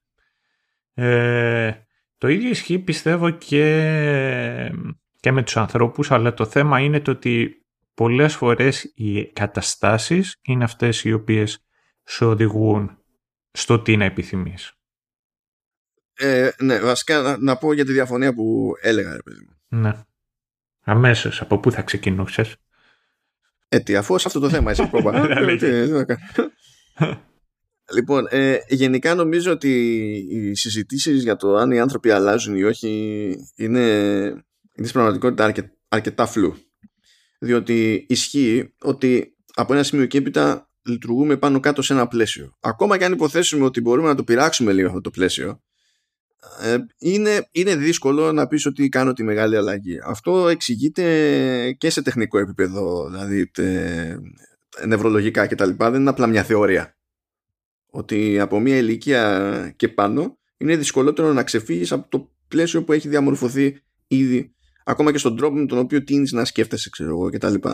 Mm. Που τώρα πώς έχει διαμορφωθεί, βιώματα, ιστορίες δεν έχει σημασία. Ωστόσο, επίσης διαπιστωμένο, δεν είναι αδύνατο. Είναι όμως πολύ πιο δύσκολο. Βάζοντας αυτό στην άκρη, το οποίο είναι το πιο επιστημονικό aspect ας πούμε, της, της φάσης, ε, νομίζω ότι ε, βάζουμε πολύ ψηλά τον πύχη όταν ψάχνουμε την αλλαγή στο άτομο και ότι ίσως είναι λογικότερο, ίσως είναι προτιμότερο να, να μετράμε ε, όχι μόνο την αλλαγή στο λογικό μας πλαίσιο αλλά το πώς το ίδιο λογικό πλαίσιο σε συνδυασμό όπως είπες με τις περιστάσεις μας δίνει το περιθώριο σε παρόμοια ζητήματα να διαλέξουμε αλλιώς όταν θα τύχει ναι. δεύτερη φορά, τρίτη φορά κτλ. Αυτή είναι μια έκφραση για δυνατότητα αλλαγής το ότι και πάλι περνάει μέσα από τη λογική σου, οκ, οπότε αυτό είπαμε, υπάρχουν κάποια πράγματα που είναι παγιωμένα, δεν σημαίνει ότι άμα σε βάλουν στις ίδιες περιστάσεις κάθε φορά σε, ή σε παρόμοιες περιστάσεις, θα κάνεις πάντα την ίδια επιλογή. Γιατί υπάρχει εξής διαφορά. Κάθε φορά που θα κάνεις την επιλογή, μαθαίνεις και κάτι παραπάνω. Και αυτό το κάτι παραπάνω που έμαθες μετράει την επόμενη φορά που θα χρειαστεί να ζυγίσεις τα πράγματα και να διαλέξεις εκ νέου, ακόμη και αν το δίλημα είναι ίδιο ή παρόμοιο. Δεν θα φέρει πάντα την αλλαγή στην επιλογή, αλλά δεν είναι. Ε, ξέρεις, να αποκλείεται και να έρθει η αλλαγή στη, στην επιλογή. Και αυτή είναι μια στάση που κρατάω γενικά όταν ακούω και για θεωρίες, ξέρεις πως ξέρω εγώ, άλλος λέει ωρίμασα. Ε, εκτός ότι διαφωνώ με το κόνσεπτ ότι είμαστε φρούτα. Ναι, και τα λαχανικά οριμάζουν, συνέχισε. Εσύ προσωπικά θα ήσουν μια ντομάτα. Και το whisky. Άρα θα ήσουν για μερικούς φρούτα και για μερικούς λαχανικό. Έτσι, τίποτα μου άρεσε. Ήδη έχουμε πετύχει έτσι, μια διακύμανση κομπλέ. ε, ορίμασε, δεν ξέρω και εγώ τι. Εγώ πιστεύω ότι έχει νόημα περισσότερο να λέμε ότι μάθαμε στην πορεία καθώς παθαίναμε πράγματα παρά οριμάσαμε. Ακριβώς ναι. επειδή υπάρχουν αυτά τα στεγανά που λες που είναι δύσκολο να αλλάξουν. Το δέχομαι δηλαδή. Απλά η διαφωνία μου είναι στο, στο αδύνατο. Υπάρχει, υπάρχουν περιθώρια για μια κάποια υπέρβαση και νομίζω ότι και έχουμε δείγματα αρκεί να ψαχτούμε άσχετα με το αν μπορούμε εμείς ως μονάδες και νομίζω επίσης ότι θα ήταν ιδιαίτερα λυπηρό να δεχτούμε πέρα για πέρα ότι είναι παντελώς αδύνατο. Και όχι τίποτα άλλο, δεν νομίζω ότι το πρεσβεύει αυτό και η συγκεκριμένη σειρά και η νοοτροπία πάνω στην οποία βασίζεται, γιατί ε, οι μεγάλοι παίχτες στην όλη ιστορία, αν ένα πράγμα που προσπαθούν να κάνουν είναι υπέρβαση. Άσχετα με το αν ξέρουν να την κάνουν ή όχι, αλλά το προσπαθούν. Κοίταξε. Ναι, εγώ το, το καταλαβαίνω αυτό το οποίο λες. Και ε, όντως έχει ενδιαφέρον. Έχει ενδιαφέρον. Και αυτό το οποίο έχει ενδιαφέρον περισσότερο στο ότι οι ίδιοι χαρακτήρες που κάνουν την υπερβασία να προσπαθούν να αλλάξουν τα πράγματα είναι και ο τρόπος με τον οποίο επιλέγουν. Και σου λένε one step at a time. Ε, αποφασίζω, θέλω να σου πω το ότι μονάχα τα logistics πόσο δύσκολα πρέπει να είναι, ώστε μέσα να, πω να σου πω, έχεις μια ευκαιρία να αλλάξεις κάτι και μετά πρέπει να περιμένεις 33 χρόνια για να το ξαναλλάξεις. Που το κάνει πολύ ενδιαφέρον αυτό σαν κόνσεπτ. Ναι. τι, θέλω να συνεχίσει πάνω σε αυτό γιατί τώρα σε διέκοψα. Κοίτα, εγώ μπορώ με βάση αυτό να πιάσω τις ιστορίες εκεί για τις θεωρίες του Άνταμ, γιατί εκεί πέρα κολλάνε όλα. Ωραία, τότε ένα λεπτό, ένα λεπτό τότε να πω κάτι άλλο και πριν ξεκινήσουμε, προ... πριν φτάσουμε προς τα εκεί. Ε, να πω εγώ το εξής επί του θέματος είναι το ότι ε, πρακτικά όμως ενώ τα κάνουν όλα αυτά αυτό το οποίο βλέπουμε είναι το ότι το παρελθόν δεν μπορεί να αλλάξει το παρελθόν δεν μπορεί να αλλάξει. Κοίτα, και, και αυτοί ακόμη είναι σε πλαίσιο. Δεν έχουν μια μηχανή του χρόνου που πηγαίνει όπου θέλει. Mm. Από τη στιγμή δηλαδή που η κύκλη είναι συγκεκριμένη και πηγαίνεις, ξέρεις, ανά 33 χρόνια κτλ. Εννοείται ότι οτιδήποτε ανάμεσα δεν μπορείς να πας και να το αλλάξεις σημειακά. Μπορείς να κάνεις πιο πριν μια αλλαγή και να ελπίζεις ότι το ενδιάμεσο θα, ξέρεις, δεν, δεν έχουν την ευελιξία αυτή δηλαδή ούτε καν να δοκιμάσουν το να αλλάξουν όντως το, το παρελθόν ας πούμε. Θυμόμαι, ξέρεις τι θυμήθηκα πολλές φορές ε, ενώ έβλεπα αυτή τη σειρά; Θυμήθηκα μια άλλη σεζόν ε, του το True Detective. Ναι, ποια από όλες; Τη, την πρώτη σεζόν. Ε, και φυσικά θυμήθηκα τον φίλο μας, τον Rust, ο οποίος η μισή του. Από ό,τι ε, καταρχάς έχω ακούσει ότι η μισή διάλογη του είναι κλεμμένη από άλλη σειρά, αλλά και από εκεί που έχουν κλαπεί πάνω κάτω μιλάνε με λόγια του Νίτσε. Ε, και αυτό το, το σχόλιο το οποίο γίνεται κάθε φορά είναι αν ο χρόνος είναι ουσιαστικά μια ευθεία Και ενώ πολλές φορές ε, σε θέματα ε, κοινωνικά αντιλαμβανόμαστε ότι ο χρόνος δεν είναι μια ευθεία γραμμή λέγοντας το ότι ε, η ιστορία επαναλαμβάνεται έχει μεγάλο ενδιαφέρον που, που το βλέπουμε και όλα σε μια ιστορία με time travel. και θυμήθηκα εκεί πάλι του Κόου μια τάκα εκεί, που έχει να κάνει με τον Νίτσε, το οποίο λέει το εξής, ότι τα γεγονότα του παρελθόντος αλλά και του μέλλοντος είναι καταδικασμένα να επαναλαμβάνονται ξανά και ξανά. Θεωρώντας πάντα ότι το ένα επηρεάζει το άλλο. Και πολλές φορές ε, το, το μέλλον μπορεί να επηρεάσει και το παρελθόν. Και αυτό είναι κάτι το οποίο το βλέπουμε και σε αυτή τη σειρά. Ναι, αν και εντάξει, εκεί είναι το πιο φιλοσοφικό επίπεδο. Το μέλλον επηρεάζει το παρελθόν λόγω της, ε, των στόχων που βάζουμε για το μέλλον. Αυτό είναι ακριβώς. Κάπως έτσι, ναι. ναι. Και είναι αυτό το οποίο λέει στην πρώτη σεζόν κάποια στιγμή η Μάρτα, λέει δεν είναι ε, τα, τόσο τα ψέματα στα ψέματα, είναι αυτά τα οποία κάνουμε projection στους άλλους. Αυτά τα οποία ουσιαστικά περιμένουμε και βλέπουμε από τους άλλους. Και επειδή έκανα ιδιαίτερη αναφορά στον Νίτσε, να πω και να, σχολιάσω εγώ πάνω σε αυτό, τον τρόπο με τον οποίο ουσιαστικά ξεκινάει η πρώτη σεζόν με μια δικιά του ατάκα που είναι από τον ε, ίδιο τον Νίτσε, το, το οποίο λέει το ότι λέει «And if you gaze long into an abyss, the abyss also gaze into you». Και αυτό έχει να κάνει πρωτίστως κιόλας. Εμείς έχουμε κρατήσει αυτή τη τελευταία φράση η οποία είναι πιο δημοφιλής έτσι και τη γουστάρουμε να τη λέμε. Και ξεκινάει λέγοντας ότι αν παλεύεις με τα κτίνη θα γίνεις και εσύ ένα Και έρχεται μετά το άλλο και λέει ότι αν παρατηρήσεις το σκοτάδι στο τέλος το σκοτάδι θα αρχίσει να κοιτάζει και σε σένα πίσω. Ναι, αυτό, αυτό, αυτό, αυτό είναι ακριβώς το ίδιο πράγμα με την Άβυσο. Αυτό είναι ο ποιητή. Δηλαδή, ναι. Δεν θεωρείται καν παραλλαγή αυτό. Είναι περισσότερο διαφορετική απόδοση στη μετάφραση, ας πούμε. Mm, mm, mm. Αλλά ναι. Για πες λοιπόν. Λοιπόν, ε, γενικά ναι. Ε, ό, όλη η ιστορία είναι αυτές οι ιδέες που μένουν μετά. στην, στην πραγματικότητα και το πράγμα χοντρένει όταν συναντά ο Άνταμ τον νεαρό Γιώνας. Τα είπαμε αυτά. Έχω κρατήσει πράγματα στην πάντα και ετοιμαστείτε. It's going to be a ride. Mm-hmm. Διότι έτσι casual είναι ένας τυπάς εκεί πέρα ταλαιπωρημένος, βρίσκει έναν έφηβο που έχει πάθει κλακά με όλα αυτά που του συμβαίνουν και γυρνάει και του λέει: Δεν είναι παράξενο που ε, ε, ο άνθρωπος νιώθει τη μεγαλύτερη αποστροφή έναντι των κοντινότερών του. Και λες, έτσι χαλάρα, χαλάρα ξεκινάμε. Και το λέει εδώ με το σκεπτικό ότι προφανώς σοκάρεσαι που συζητάς τον αυτό σου και σου φαίνεται αφύσικο ότι συμβαίνει αυτό το πράγμα, εξού και η αποστροφή, αλλά η ιδέα αυτή μπορεί να εκφράζεται έτσι στο πλαίσιο της σειράς, αλλά ε, δεν την εννοούμε μόνο έτσι, σε αυτή την περίπτωση είναι και λογικό εδώ που τα λέμε από την άποψη ότι έχουμε μεγαλύτερη τριβή με τους κοντινούς μας, τους πιο αγαπημένους μας και τα συναφή πράγμα που σημαίνει ότι έχουμε και πολλές περισσότερες ευκαιρίες να βρούμε πράγματα τα οποία μας ενοχλούν. Ναι, ναι. Ε, εγώ αυτό το οποίο έχω σχολιάσει πολλές φορές είναι το ότι κανένας δεν πρόκειται να σε μισήσει περισσότερο από ότι εσύ μισείς τον εαυτό σου.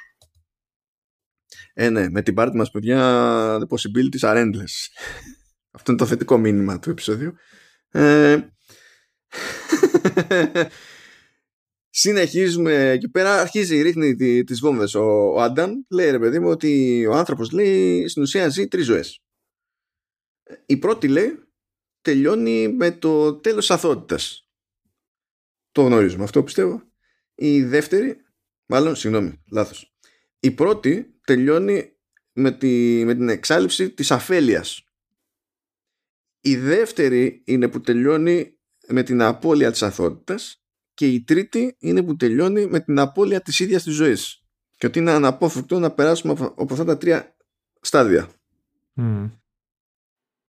Αυτό, αυτό το αναφέρω για να το αναφέρω δεν θα εμβαθύνω εδώ γιατί θέλει ουίσκια και δεν θα προλάβουμε να τελειώσουμε το επεισόδιο. Αυτό δεν θέλει ουίσκια, αυτό θέλει ηρωίνη. Ναι. Μπράβο, ευχαριστώ Σταύρο. Πολύ καλά, συνεχίζουμε νομίζω πάνω στο ίδιο κομπλέ το, ότι θα μπει το tag, το explicit θα μπει. Δεν είναι αυτό το θέμα. Απλά μου αρέσει που ξέρεις, αυτό μας απελευθερώνει. και καλά. Και λέμε δώσε κι άλλο να δούμε τι θα γίνει. Οκ, είναι όλο, είναι όλο κομπλέ. Εκεί που προσπαθεί να εξηγήσει ο Άνταμ τι είναι η οργάνωσή του, η Sic Mundus Est και τα λοιπά, ρε παιδί μου, ε, δίνει μια τελείως διαφορετική εξήγηση στον νεαρότερο εαυτό του Άνταμ σε σχέση με αυτή που έχει δώσει στον Νόα. Ο Νόα είναι ακόμα στο κόνσεπτ το ε, είναι ο Θεός κάπου στην όλη εξίσωση.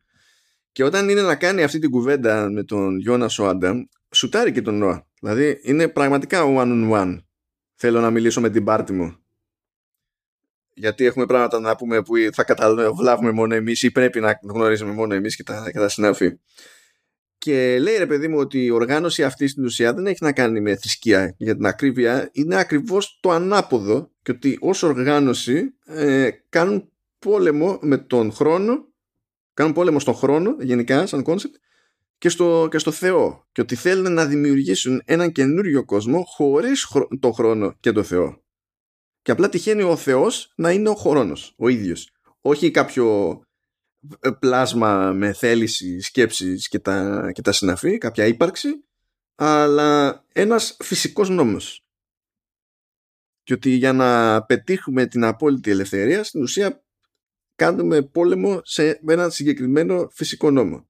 Που βέβαια, εντάξει, ο χρόνος δεν είναι φυσικός νόμος, αλλά ε, ε, ε πιάνετε το, το point της όλης ιστορίας τέλο πάντων. Και συνεχίζει. και λέει ότι πέρασε ο Άνταμ όλη τη ζωή θεωρώντας ότι δεν υπήρχε περίπτωση να γίνει αυτή η συζήτηση με τον νεαρότερο εαυτό του ακριβώς με τον ίδιο τρόπο που τη θυμάται ο ίδιος όταν εκείνος ήταν στη θέση του νεαρότερου εαυτού του. δεν θα πίστευε ποτέ ότι θα, θα έλεγε ως μεγαλύτερος αυτά που λέει τώρα. Και παρόλα αυτά λέει αυτά ακριβώς που ε, θεωρούσε ότι θα απέφευγε. Και τώρα αυτή τη στιγμή που είχε στο πρόγραμμα αυτή τη συζήτηση στην πραγματικότητα αυτή τη στιγμή είναι που συνειδητοποιεί και ο ίδιος ότι υπάρχουν κάποιες στιγμές που μας αλλάζουν για πάντα και δεν έχουμε καμία σχέση με την εικόνα που έχουμε στο μυαλό μας και τον εαυτό μας. Αλλά το, το ζήτημα κατά τον Άνταμ είναι ότι υπάρχει way out και αυτό έχει να κάνει βέβαια με τη, ας το πούμε, με, το, με τη μυθολογία του συγκεκριμένου sci-fi πλαισίου για τη, για τη σειρά τέλος πάντων. αυτό είναι, αυτά παιδιά είναι στο πρώτο interaction έτσι, τα πετάει και καταλαβαίνω γιατί τα έχουν σπάσει από εκεί και πέρα διότι αν τα πέταγε όλα μαζί στο θεατή πάρτα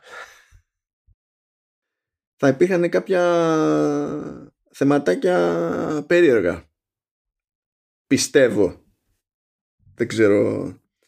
Αλλά η συζήτηση αυτή στην πραγματικότητα συνεχίζεται. Δηλαδή, ακόμα και όταν φεύγει ο Γιώνας, ο, ο, ο Άνταμ είναι ένα πράγμα που πετάει ιδέες.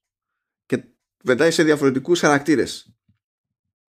Και τώρα επιστρέφουμε και στο θέμα που είχες ανοίξει προηγουμένως. Γιατί λέει λοιπόν ο Άνταμ ότι οι άνθρωποι λένε περίεργα πλάσματα, ότι όλες τους οι πράξεις ε, στην ουσία καθορίζονται από τη, την επιθυμία τους, τις επιθυμίες τους για πράγματα, το, το, τον πόθο τους για πράγματα και ότι ο χαρακτήρας τους σμιλεύεται από τον πόνο όπου ο πόνος στην ουσία είναι κάνουμε επιλογές, πράγματα πηγαίνουν στραβά ή απλά τυχαίνουν πράγματα στραβά χωρίς να έχουμε κάνει κάποια επιλογή είναι λίγο δύσκολο να ξεχάσουμε τα δυσάρεστα το ξέρουμε ότι πιο εύκολα ξεχνάμε τα ευχάριστα παρά τα δυσάρεστα και ότι θέλουμε δεν θέλουμε διαμορφωνόμαστε και μαθαίνουμε από αυτά. Και λίγο όσο, όσο και αν προσπαθούν οι άνθρωποι να καταπιέσουν, να παραμερίσουν τον πόνο τους και να βάλουν στην άκρη τις προσωπικές τους επιθυμίες, στην ουσία δεν, δεν μπορούν λέει να απελευθερώσουν τον εαυτό τους από την αιώνια τους σκλαβιά στα ίδια τους τα συναισθήματα.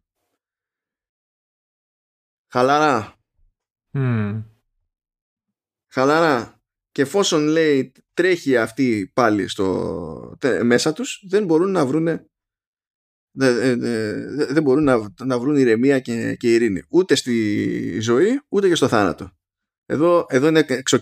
φεύγουμε πάλι προς Νίτσε μεριά δεν είμαι πόνο οπότε λέει μέρα με την ημέρα θα κάνουν αυτά που πρέπει να γίνουν. Και λέει ότι το ο, ο πόνος είναι λέει το σκάφος τους και η επιθυμία είναι η πηξίδα τους. Και αυτά είναι όλα όσα είναι ικανή να κάνει η, η ανθρωπότητα. Πάρτα. Πάρτα. Ναι. Ε, εν τω μεταξύ αυτό έχει και όλες ενδιαφέρον διότι ε, τα λέει κιόλας και ο, ο ίδιος ο Άνταμ μετά με, τα λέει σίγουρα πριν πάει ουσιαστικά και όλας να σκοτώσει αυτός ο ίδιος και, το, και την αγάπη του. Τη Μάρτα. Οπότε ένας, από τους ένας, από, ένας που είναι ο δέκτης αυτών των μηνυμάτων είναι και ο ίδιος του εαυτός. Δεν θα πω ότι το κάνει αυτό γιατί προσπαθεί να πείσει τον εαυτό του να ότι ξέρεις κάτι για το καλό πρέπει να σκοτώσω και τη Μάρτα αλλά σίγουρα είναι κάτι το οποίο το έχει σκεφτεί και το έχει αποδεχτεί. Και έχει μεγάλο και όλες ενδιαφέρον διότι έρχονται από τον Άνταμ ο οποίος ναι μεν θέλει να σπάσει αυτή την αλυσίδα αλλά είναι αυτός, τουλάχιστον ο αυτός, κυρίως ο πρακτοράς του ο Νόα που ουσιαστικά θέτουν in motion όλα, όλα τα πράγματα να γίνουν έτσι ακριβώς όπως έπρεπε να γίνουν.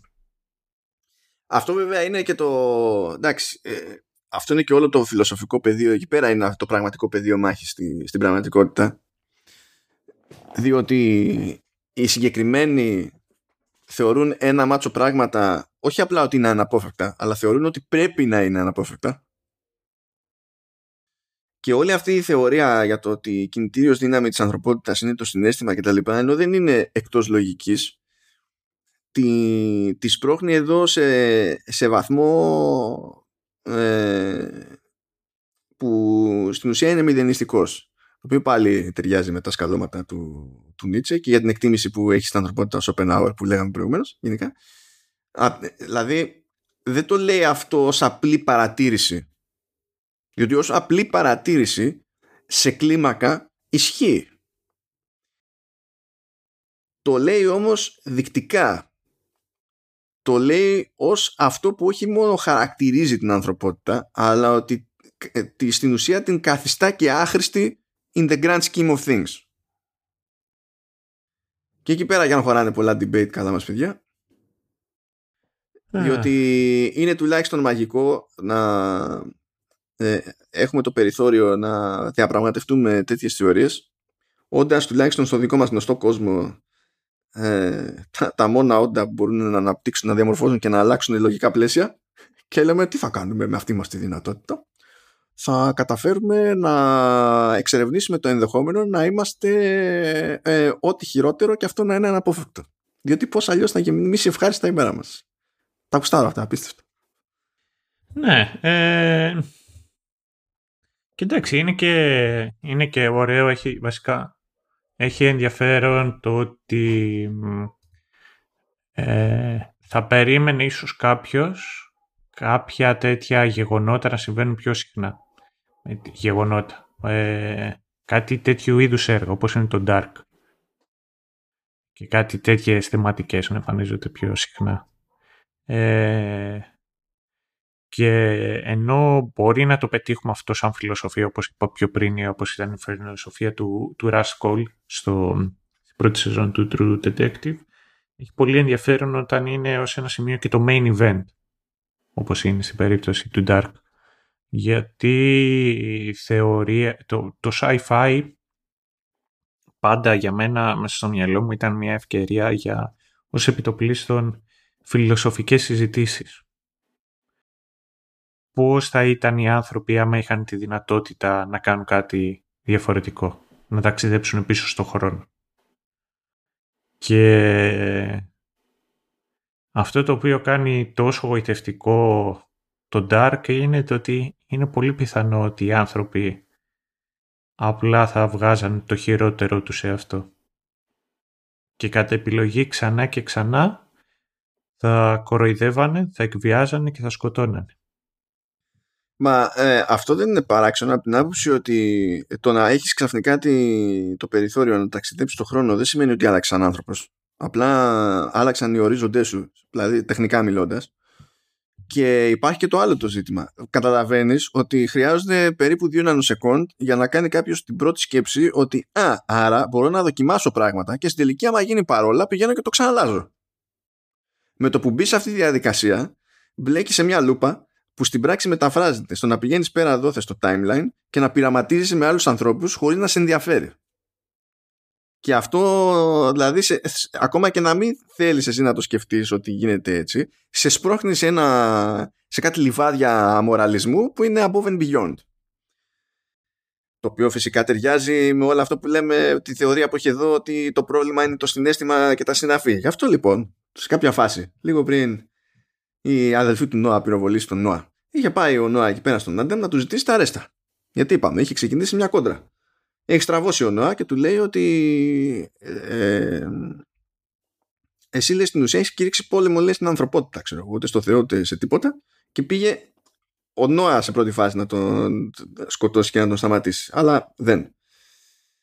Και γυρνάει λοιπόν ο, ο Άνταμ και λέει, του, γυναίκα, του, του λέει του Νόα ότι είχε δίκιο η Κλάουντια. Εξακολουθείς να μην καταλαβαίνεις λέει πώ παίζει αυτό το παιχνίδι. Και ότι ο μόνος τρόπος να απελευθερωθούμε είναι να απολέσουμε το συνέστημα.